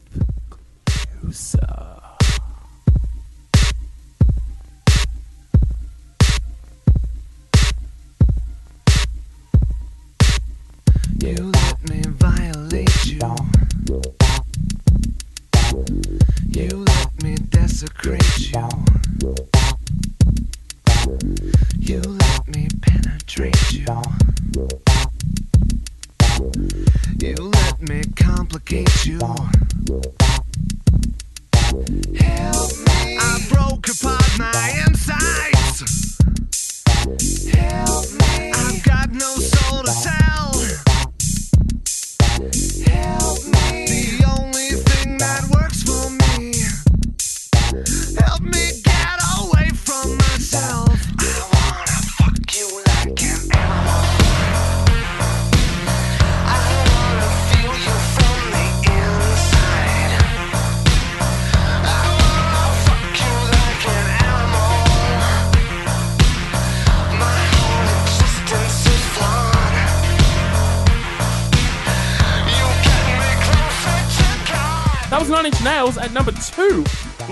1994 Hottest 100 with a song called Closer. Adam, you fucked people like animals. Mm. Some. Let's start broad and then move in specifically, okay? What is your relationship with Nine Inch Nails? Actually, you know what? I, I've ju- only just remembered this now, but I know exactly how I first got into Nine Inch Nails. I was at a party, right? I was in high school, and you know, I was I was into a lot of metal at that point, and a lot of a lot of rock, a lot of metal. It was all I was listening to, or whatever. I was a I was a teenager with a guitar, and. I got talking to someone's uncle at this party or whatever, like an old an older dude or Always a whatever. and he, start. Man, but he was so impressed at the bands that I was saying that I was listening to. Like he loved the fact that I loved Metallica, and he offhandedly at at some point just went, "Man, you should listen to Nine Inch Nails. You think I think you'd really enjoy Nine Inch Nails." And so I began to listen to the big Nine Inch Nails tracks and get into them. And I got into them in high school hard. There was a period where I was listening to a lot of Nine Inch Nails, and it was a seriously big thing. But this song, to be honest, I think stands apart, or can at least stand apart from Nine Inch Nails as a band. Mm. It is definitely a Nine Inch Nails song. It contains so much Nine Inch Nails in there and so much Reznor, but I firmly believe that there are a lot of a lot of people who love this song who don't necessarily love Nine Inch Nails. Absolutely. And oh my fucking god, this song. Like, I, I cannot say that enough. This to me is an absolute monolith of, of a song. It's become iconic in seconds because of that beat. To me, it's up there with like Idioteque by Radiohead in terms of just a bass and a snare. What you can do in terms of communicating a song just in those few things, like Which is that- ironic because it's a sample. But I mean, like if you listen to the original, which is a, an Iggy Pop tune, Yeah, nightclubbing. sampling is what Reznor does. Yeah, like true, it's, it's yeah. but he does it in such a way. Like I have to say, the downward spiral, which this song famously comes from, is one of the most immaculately produced albums of not only of the '90s, I would say, but that I've listened to. If you want to just listen to sonic choices, if you want to just mm. listen to a busy, involved, detailed album Yeah. for its production, there is so many amazing, amazing choices and so much work that has been put into the production. And I think it's important not only to flag Reznor as being part of that, but also Flood. Yeah, Uh, yeah, yeah. Who did a lot of other work with U2? Uh, a couple of other albums here and there. Uh, the Cure, Yeah, he's, he, he he's cut his he's cut his teeth on the Cure. But this is like the finest work I think from both Reznor and Flood on this record. The Downward Spiral is incredible, and I could talk endlessly about how incredible that album is, and maybe I will. But starting with just this song, Yeah. it's so dark, it's so violent, so unapologetically in your face and sexual and sexy. All of that is is the obvious stuff, but the way that it almost has that kind of uh, do wop pop kind of thing going on that's subverted and, and made darker as well. The the way that it it ends as a song and then turns into this massive instrumental thing at the end, and all the different choices and all the little sections that come in there. The way it keeps going, the piano notes at the end being so mm. haunting. Every time I come back to this song, I get into it in a way that I don't didn't think I would, as if I was hearing it for the first time and being impressed by it for the first time. I still remember the first time that I actually did hear this song and how mind blowing it was because it's so in your face. It's so full on, and it still has that effect. It hasn't waned for me. It's not as cutting edge, and it's not as like uh, it's not as edgy. But I think it still succeeds and succeeds and succeeds as a song so incredibly well. It's it's it's got hooks, it's got atmosphere. I really really like this song. He's a great- I really like this song. He's Yeah. a great soundscape craftsman. Yeah, he Reznor. really He knows exactly what he's doing. But I think Nine Inch Nails, for me, they've really crafted a career at hinting at greatness that they're capable of, but never quite achieving it. I think. Whoa. I I, I love Nine Inch Nails. Don't get me wrong. I'm a weird. Cliche goth idiot. Of course, I like Nine Inch Nails. Apart from Downward Spiral, which I think is their best record. Many people say that's the best record. Yeah. I Um, would. I definitely would. They keep from like their early stuff when they're like kind of like pop industrialism to like gothic electro grandeur and then just hard edge rock as they went on. Even that that instrumental four disc record. Ghosts. Yeah, surprisingly indulgent over four Spooky. discs. Um, everything they did, I was keep thinking like it, it's a real case of like, man, that almost hits it. It's, it's almost incredible. Apart from the Downward Spiral, which just is incredible. Yeah, okay. Um, closer, I think, a bit of a lucky hit. It doesn't it doesn't start the rest of the record to Yeah. me. Like the, the slowness of it, the sparseness of it, compared to like my favorite songs from the record, things like March of Pigs, obviously. It's great. Ruiner. Yeah. Self Destruct. Um, Piggy.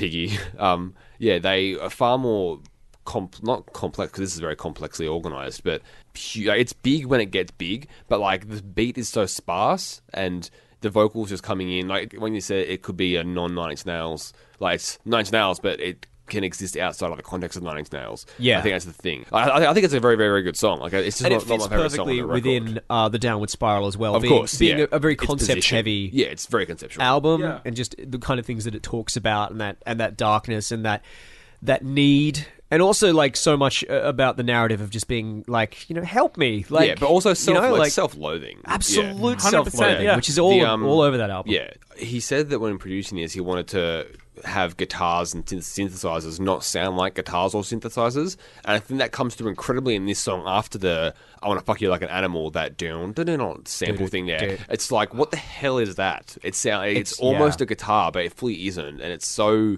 so good, and it's so like it, it yeah. is. It's like it's when you've said sexy, it's sexy, but it's more that I think it's it, it's sexual. Yes, like, it's not like it's both. It's not an enticing like Fucking bestial. because because the difference Yeah, is it's like bestial. Yeah, because the difference is you have like Marvin Gaye or whatever, who's a Which lo- is sexy. It's it's hidden though. It's like it's a striptease as opposed to pornography. yeah. This is porn. Yeah, You know what I mean? Yeah, definitely. Yeah. It's just it's there. Not, it's, It's it's just- not burlesque. No, it's, not someone burlesque. Fucking. It's fucking. It's just it's Yeah. flesh. Hundred percent. Um, which I'm into. before, There you go. Gonna play my Good hand know. too broadly. yeah. in, in, in this song, in this song, what are you what are you talking about? before I get into uh, my closer and Nine Inch Nails stuff, I just wanted to bring up another note of production uh, from the Downward Spiral, which I'm not sure if you know. Uh, there was another uh, special guest that was uh, mentioned in the album credits, and that's Tommy Lee uh, from Motley Crue. Uh, Yeah, so Nine Inch Nails were in the studio recording Downward Spiral, and Motley Crue were next door recording their self-titled album, their one album without Vince Neil. Weird time, weird time for Motley Crue. Ah, yes. Tommy Lee, Of course it was. Trent Reznor was hanging out, and then Tommy Lee came in to see what was happening and checked out the songs. And he was hanging out with some ladies, and those ladies were porn stars because it's Tommy It's Lee. Motley Crue. It's not like Uh, Yep. In the song Big Man with a Gun, if you can hear a moaning and a groaning in the background, No. that is a porn star fingering herself to ecstasy that they got on record that Tommy Lee brought in. I did not know that. Yeah, you go. so Tommy Lee is thanked on the in the album credits of the Downward Spiral for the uh Is the, the porn girl? star. Yeah. Okay. Yeah. Just as well. They weirdly like Nine Inch Nails in this song particularly. Who, Motley Crue? Yeah, yeah. Uh, not another one, not Tommy Lee. I read an interview of him talking just about how great it was, and I just I can't. I mean, to fully disparage Motley Crue as much as anyone can, I, I think that they are not reading into it anything past a surface level of this song is about sex, and so we like it. But Yeah, Motley Crue once literally wrote a song called Sex. Like they yeah, are yeah, they're not interested in me liking them. Weirdly. but they totally should be though. Crack the Nathan mark. I, I think I get Just sitting there frustrated. just scratching their heads, looking at all the charts and graphs and shit. It's just like, how do we tip? We've big tried everything. Being How do we reach crass. Nothing's working. Being crass, the drug stuff. Amazingly, this is working wonders on the DJ Y market, which is weird because he doesn't drink or smoke, but he fucking loves Motley Crue. It's charts. Motley Crue tr- struggling with charts. what do these symbols mean? That's a fucking excellent name for a song. Motley Crue struggling with charts. fucking Nikki Sixx has it Yeah. upside down. Question mark. Profit? I think that's an unavoidable part of Nine Inch Nails. Uh, and I say unfortunately because I think there's a lot going on despite the whole too edgy for you stuff and uh, you know the bunch of people who did vote it in simply because it has the chorus that it has.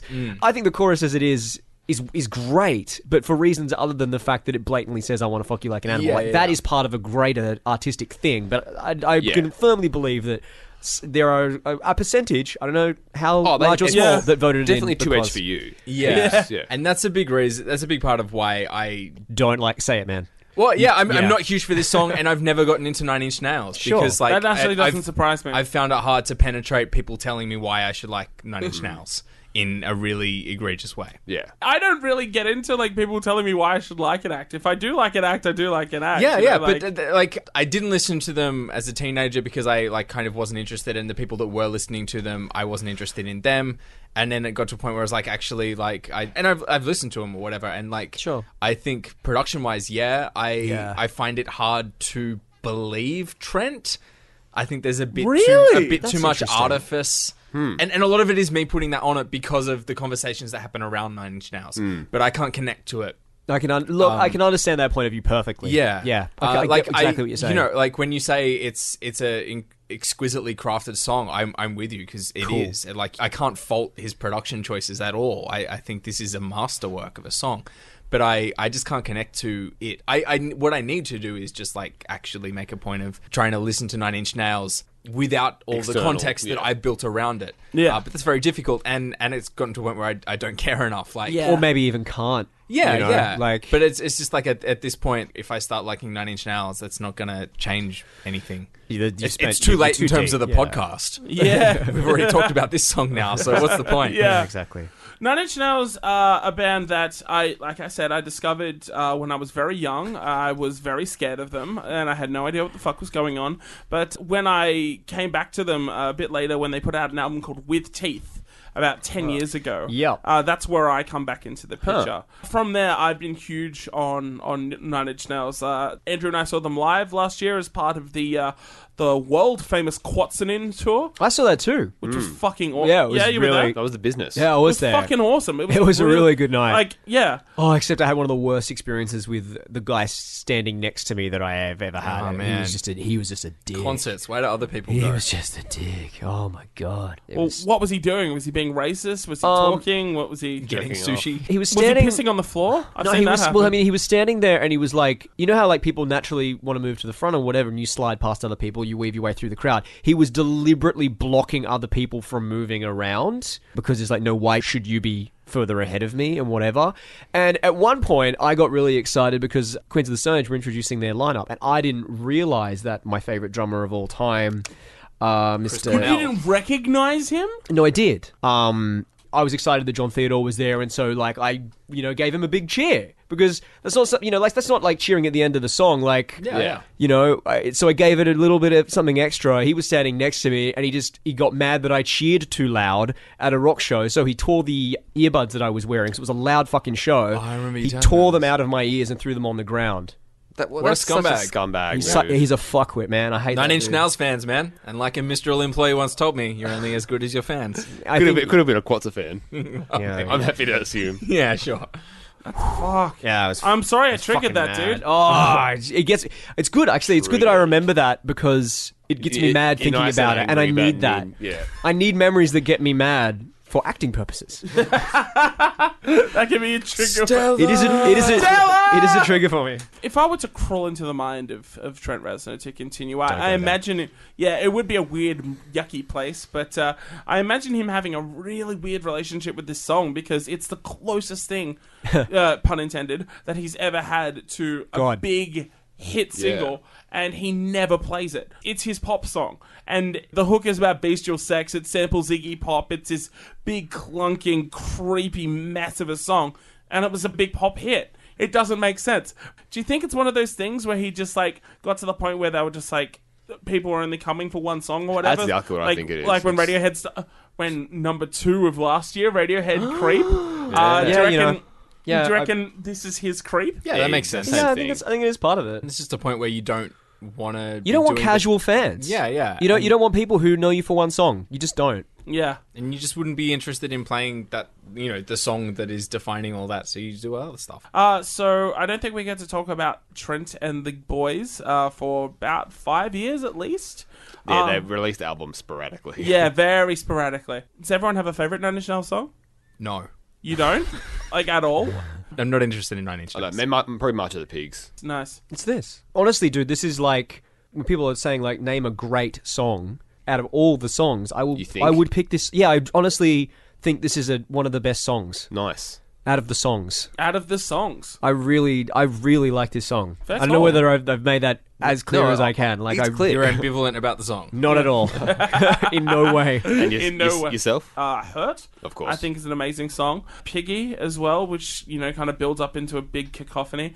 Uh, but also a song from With Teeth, the opening song from that record, "All the Love in the All the World." love in the world is really Great beautiful. Which song. is a It is a beautiful song, really beautiful and song. also has uh, a breakdown which reminds me a lot of everything in its right place with the thudding Yes. bass drum and It the is that. percussion. Yeah, Yeah. Um, very good call. So yeah, I really like that. Nathan, if you're generally not a Nine Inch Nails fan, And I'd I'm be- not. Yeah, I would actually be interested to see what you thought of With Teeth as a record because it is Yeah, a cool. bit of a departure from the previous stuff. Oh, and the Ghosts record, like it's Or any of uh, the soundtrack Yeah, oh, yeah, yeah. He did um the The Social Warheads. Network. Oh yeah, yeah, of course. Yeah. Like I, I again, like I, I think he's a very talented producer. I don't dislike his music. I've just never been interested in the band. I, I should just sit down and listen to like this and with teeth and Yeah. whatever. Like, yeah. All right. Well, that's homework. You, you can know, do your homework on the bus. School's out. Yeah. yeah.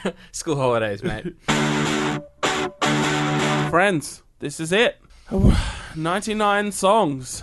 We have talked about finished. 99 goddamn songs. uh, It's been Thanks, great. thanks for coming, everyone. actually, actually, um, it's they actually changed it. It's not the hottest 99 anymore. Well, they changed it this year. Yeah, yeah, yeah. It's it's uh, it's actually the hottest 100. Um, so there is. So we have one more to Oh, talk about, is- huh? So we've got to talk about song number 100, right? Is that how? Uh, we've actually already done that. Um, What was what was that song? uh, number 100, it was Stay by Lisa Loeb, which is a fucking great song. We've come a long ways. Oh, man, that seems like an age, an It age re- ago. Yeah. Ladies and gentlemen, the number one song of 1994 was Zombie by the Cranberries.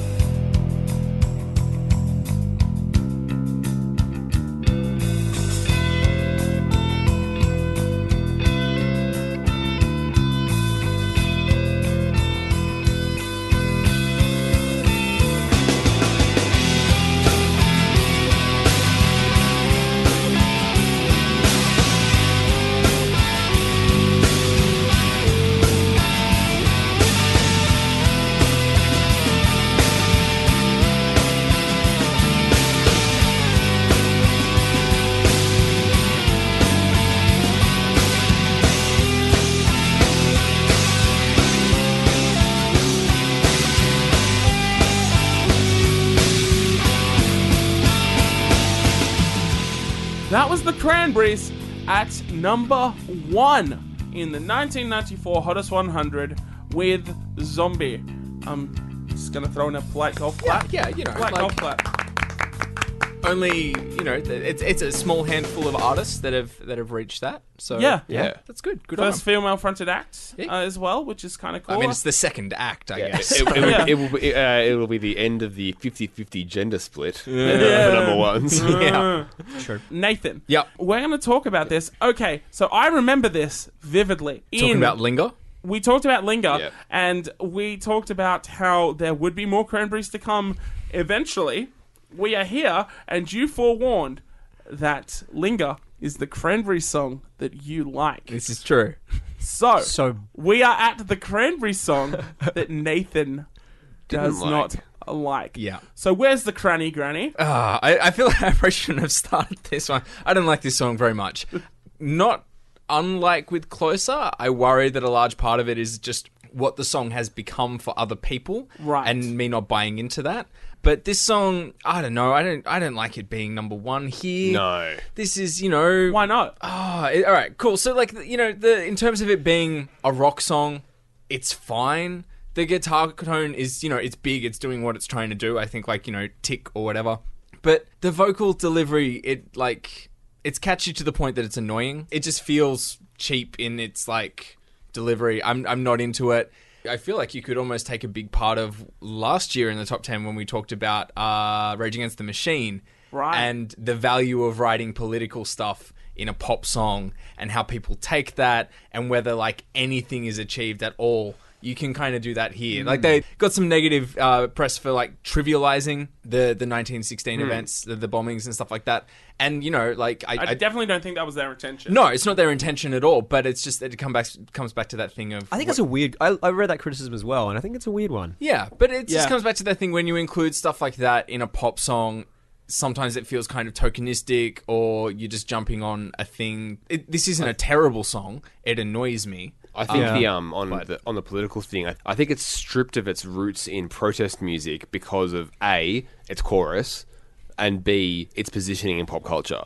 And that's the thing. It's difficult to look at these songs, particularly this, because it's so it's too ubiquitous to imagine. It's it's always. I feel like this has always been. I think that the grunge aesthetic feels forced for the Cranberries compared to Linger or my favorite Dreams. Yeah, my understanding Nice. is that the rest of the album isn't like this at all. Not Right. particularly, no. nothing else they've done is like this. Yeah. And they Yeah, were and criticized for that as well. And I think that, that ma- right, that's good to know. I do think that it feels forced. Sure. I, I don't think that it feels like a natural fit for for their sound, for what they're trying to do. Honestly, the zombie air air air in the chorus, I don't enjoy at all. All right, all right. When I listened to this for this podcast, hmm. you know, I could obviously heard this song a million times. When I listened to it for this podcast, and I really gave it the closest listen that I have ever, I found like a, a heap more emotion in there than I than I originally would have, and a heaps more a heaps more feeling and heaps more kind of aggression. Like it's powerful to hear someone growl zombie in the way that they do. Like if you allow yourself to go with it, it's quite affecting. But I think this song, and I'm going to coin a syndrome here. You know how we have, uh, I don't know, guys, have you ever heard of um, Court of the Crimson King syndrome?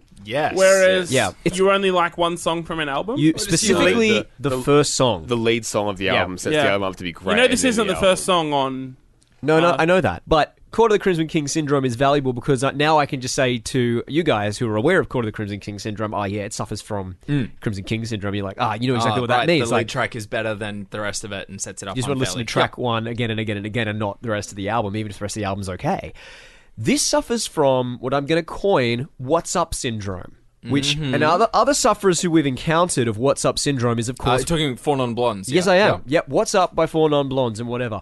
Uh, other sufferers um, also include Everybody Hurts, for example, and this is like where you feel it so much and you push that feeling so hard in your song that you end up mimetically turning it into something else, or it mimetically gets taken as something else. It memes itself by feeling as much as it does. Okay. That's I'm that's not following. Okay, so like everybody hurts is incredibly heartfelt, but it's so heartfelt it kind of pushes it into a level where Yeah. It stops being sad. and starts being kind of a little funny. When when Dwight sings it in the office, it's a bit of a joke that he's singing that song because it's so heartfelt. because it's incredibly heartfelt, you know what I mean? And even like when I listen to it, I just kind of go like, "Oh man," like you know, like that's if you don't allow yourself to go from it and you take a one step back, it becomes it put it gets pushed too far, It's and you be- become desensitized to the point where it's funny. Yeah, it's because that we grew up in the era of irony and postmodernism, where genuine sincerity is difficult to process. I think. yeah, particularly in Australia, I Yeah. think that's a, that's a very big thing. Maybe it's a unique feeling to me, and I'm happily No, I, open I, to I know what you're talking about. I know the Yeah. exact feeling. Yeah. So what? But I And to me, think like, that- yeah. what's up has it. Everybody hurts has it, and to me, this has it as well. Like, and y- what you end up getting from the song is trying to sing along in that incredibly iconic way or or, or uh, unique way that the that the chorus does, but you don't connect to what's behind it. Mm. It becomes it becomes simply you know going eh eh eh and not finding what it is that makes someone make such a animalistic noise, really. And that's what I think it is. It's just it's grief and anger and whatever that pushes in terms of what the song's writing, that pushes the emotion to that level, but we don't get that. Yeah, It becomes a- it becomes a joke. It's hard to get, even if you're looking in the song, it's hard to get much more than 1916 bombings in Ireland. And also, but in also terms the of what are we sad about? it was also it was inspired by events that happened in '93, where uh, the IRA were responsible for two deaths. Yeah. that's Yeah. why they that's why they wrote it, and they were like, it's the same shit that's been going on since 1916, yo. And that's the thing, like it's so Irish. Yeah. You know what I mean? Like, the, I- I think the thing about it is it's an Irish band writing about something that's really important to Ireland, but th- It's th- Irish the in the way world- that Sunday Bloody Sunday was Irish. Yeah, Yeah, I think it's but but good that's comparison. I but I mean if if you like talking about both of those songs together is I think a good idea because they're both like pop songs that did very well outside of like that really specific context. And also because you hate U2. think I some- love Sunday Bloody That's Sunday. a great song. Yeah, me like too, easily actually. one of their best. But I think it. I don't know. I, I want to say it feels clearer what it's about, and it achieves a political aim more successfully than Zombie does. Yeah. maybe that's just because I like it more than Zombie. But I don't No, know. It's well, it's Maybe you like it more because of that reason. You know, who knows? Who knows? I'm complex. Aren't we all? Prior to this song, like I was relatively young when I heard this song for the first time. I had never heard guitar tone like this on a song before when I That's discovered true. it as a child. I, I'm, I can relate to At that. this point, it was the heaviest song that I had ever heard in my entire life. It's a very And- heavy pop song. Yeah, like, yeah, for yeah. commercial radio. Like it's, there isn't like true. that's that's like a metal guitar tone. You know, there's no way it should end up in like an alt rock song or e- let alone a fucking pop song. Like I actually still love the guitar tone on this, like and how the bass is so fucking thick and steely, and just that chorus fuzz when it fucking kicks in, that big distorted wave of guitar. I fucking love that. There's a lot of menace and a lot of pain in this song, and yeah, maybe it has been transformed into something else, but I don't know. Sometimes you just forget about that and you just lose yourself in the moment and you just fucking sing along with all that fucking pain and all the fucking anguish. You can sing along to this, ironically, but at the same time, I, I think there are moments and chances for you to appreciate it in its own context. So I really do appreciate it for that. But I also do appreciate it uh, for being one of the top songs that could be the biggest karaoke disasters. Up there with Take On Me and uh, now Chandelier. yeah, Yeah. great. but even just c- considering this as a karaoke song Is weird. It it that kind of illuminates really well how wrong it is in terms of its intention to its how, syndrome, to, to its reception. Thanks for Like- the syndrome. Man, if you look through any karaoke book, you're going to find some busted up songs. You know? Yeah, yeah, yeah. But like, it's not like a fun pop song to sing. Like, it's not "Take on Me." You Yeah, know, I you sing it know. when you're drunk. Like, this You is a song about see- some. I, I've seen I've seen some sad nights of karaoke, like some drunken sad bastard getting up and singing "Always on My Mind." It's just like, oh, but even that's a no. love song. Like Yeah. to, to sing to sing a, a like a really grief stricken song about like a political thing Yeah. at karaoke. It's just weird. when you're And not Irish as well, yeah. like Yeah. you know, like it's just there because it, it was such a big hit. You That's know? it, But and- yeah, and so that's like weird. contextually, it's just fucked. Yeah, you just Yeah. do it like that. But Contextually, it's fucked. I'm pretty happy with that. Like as a summation of, of my as a feelings. summation of zombie. yeah. Does- I mean, does that does that extend into the fact that it's number one for you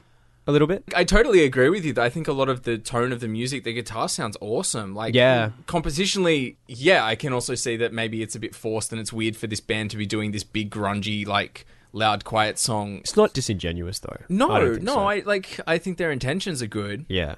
but I, it's all just weird. I, it's, it's weird that it's here. I, I I'm not surprised that it's number one because it's that Yeah. kind of '90s artifact. It's not any other song. There is no other song that is Zombie by the Cranberries. Not even Zombie by the Cranberries by mm, Andrew, Jackson, Jackson Jihad.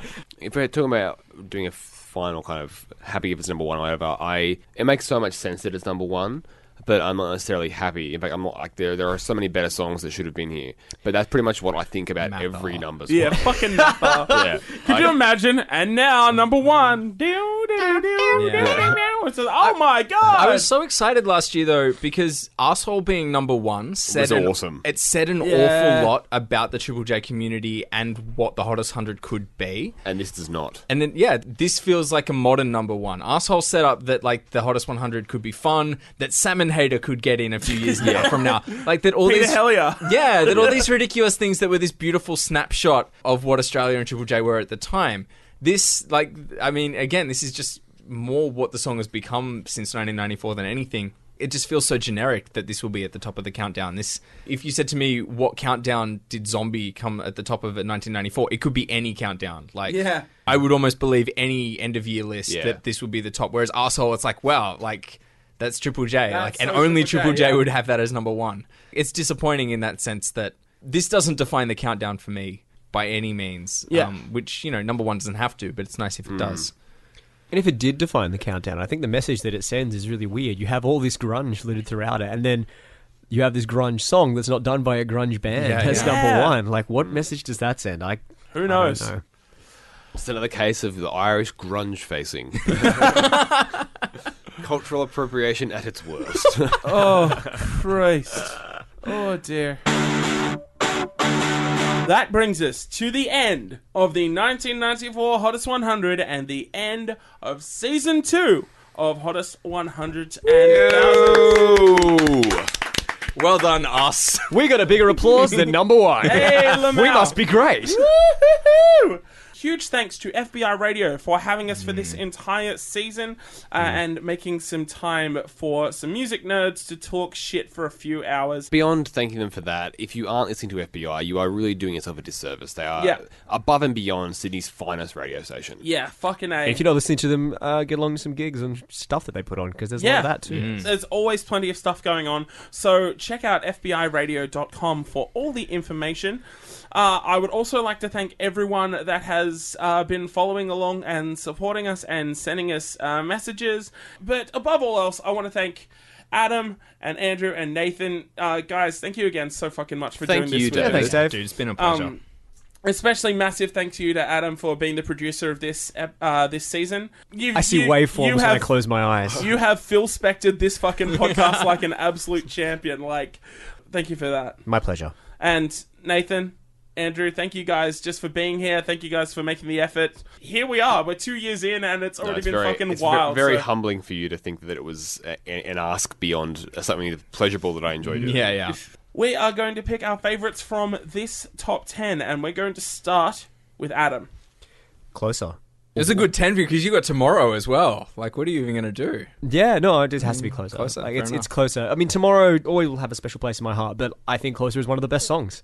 I just do. One of the best songs. One of the best songs. It's good. Um, and my least favorite, Yes, Severed Heads, because it's sure as fuck not Tom Jones. Either. Andrew. My favourite would be Come Out and Play. The nostalgia goggles are on too tight. Yeah. Um, and my least favourite is Tom Jones. Whoa. Harsh, son. Fucking harsh. If Baiting- you only knew. Andrew McDonald baiting the public since forever. You're still the villain. You're still the You bad are guy you are the villain of this goddamn podcast. His and last that's why act was I'm- also his most villainous. he, he's going to be smoke bombing his way out of here in like two seconds. Laughing. Fucking a. Uh, my favorite is Seether because fuck yeah, Seether. Yeah, cool, yeah. And uh, my least favorite is Dead Eyes Opened. Uh, my favorite, I think I'm going to give it to Come Out and Play, even though I want to say Tom Jones, especially because it was your least favorite. Uh, and I think I'm going to go with, oh, do I, uh, either, no, Max Sharam, maybe, because even Zombie has some stuff going for it. I don't know. Yeah. I don't know. I don't I'm know. done. It's pronounced Sharam. Sure. yeah. Oh, shalom to that.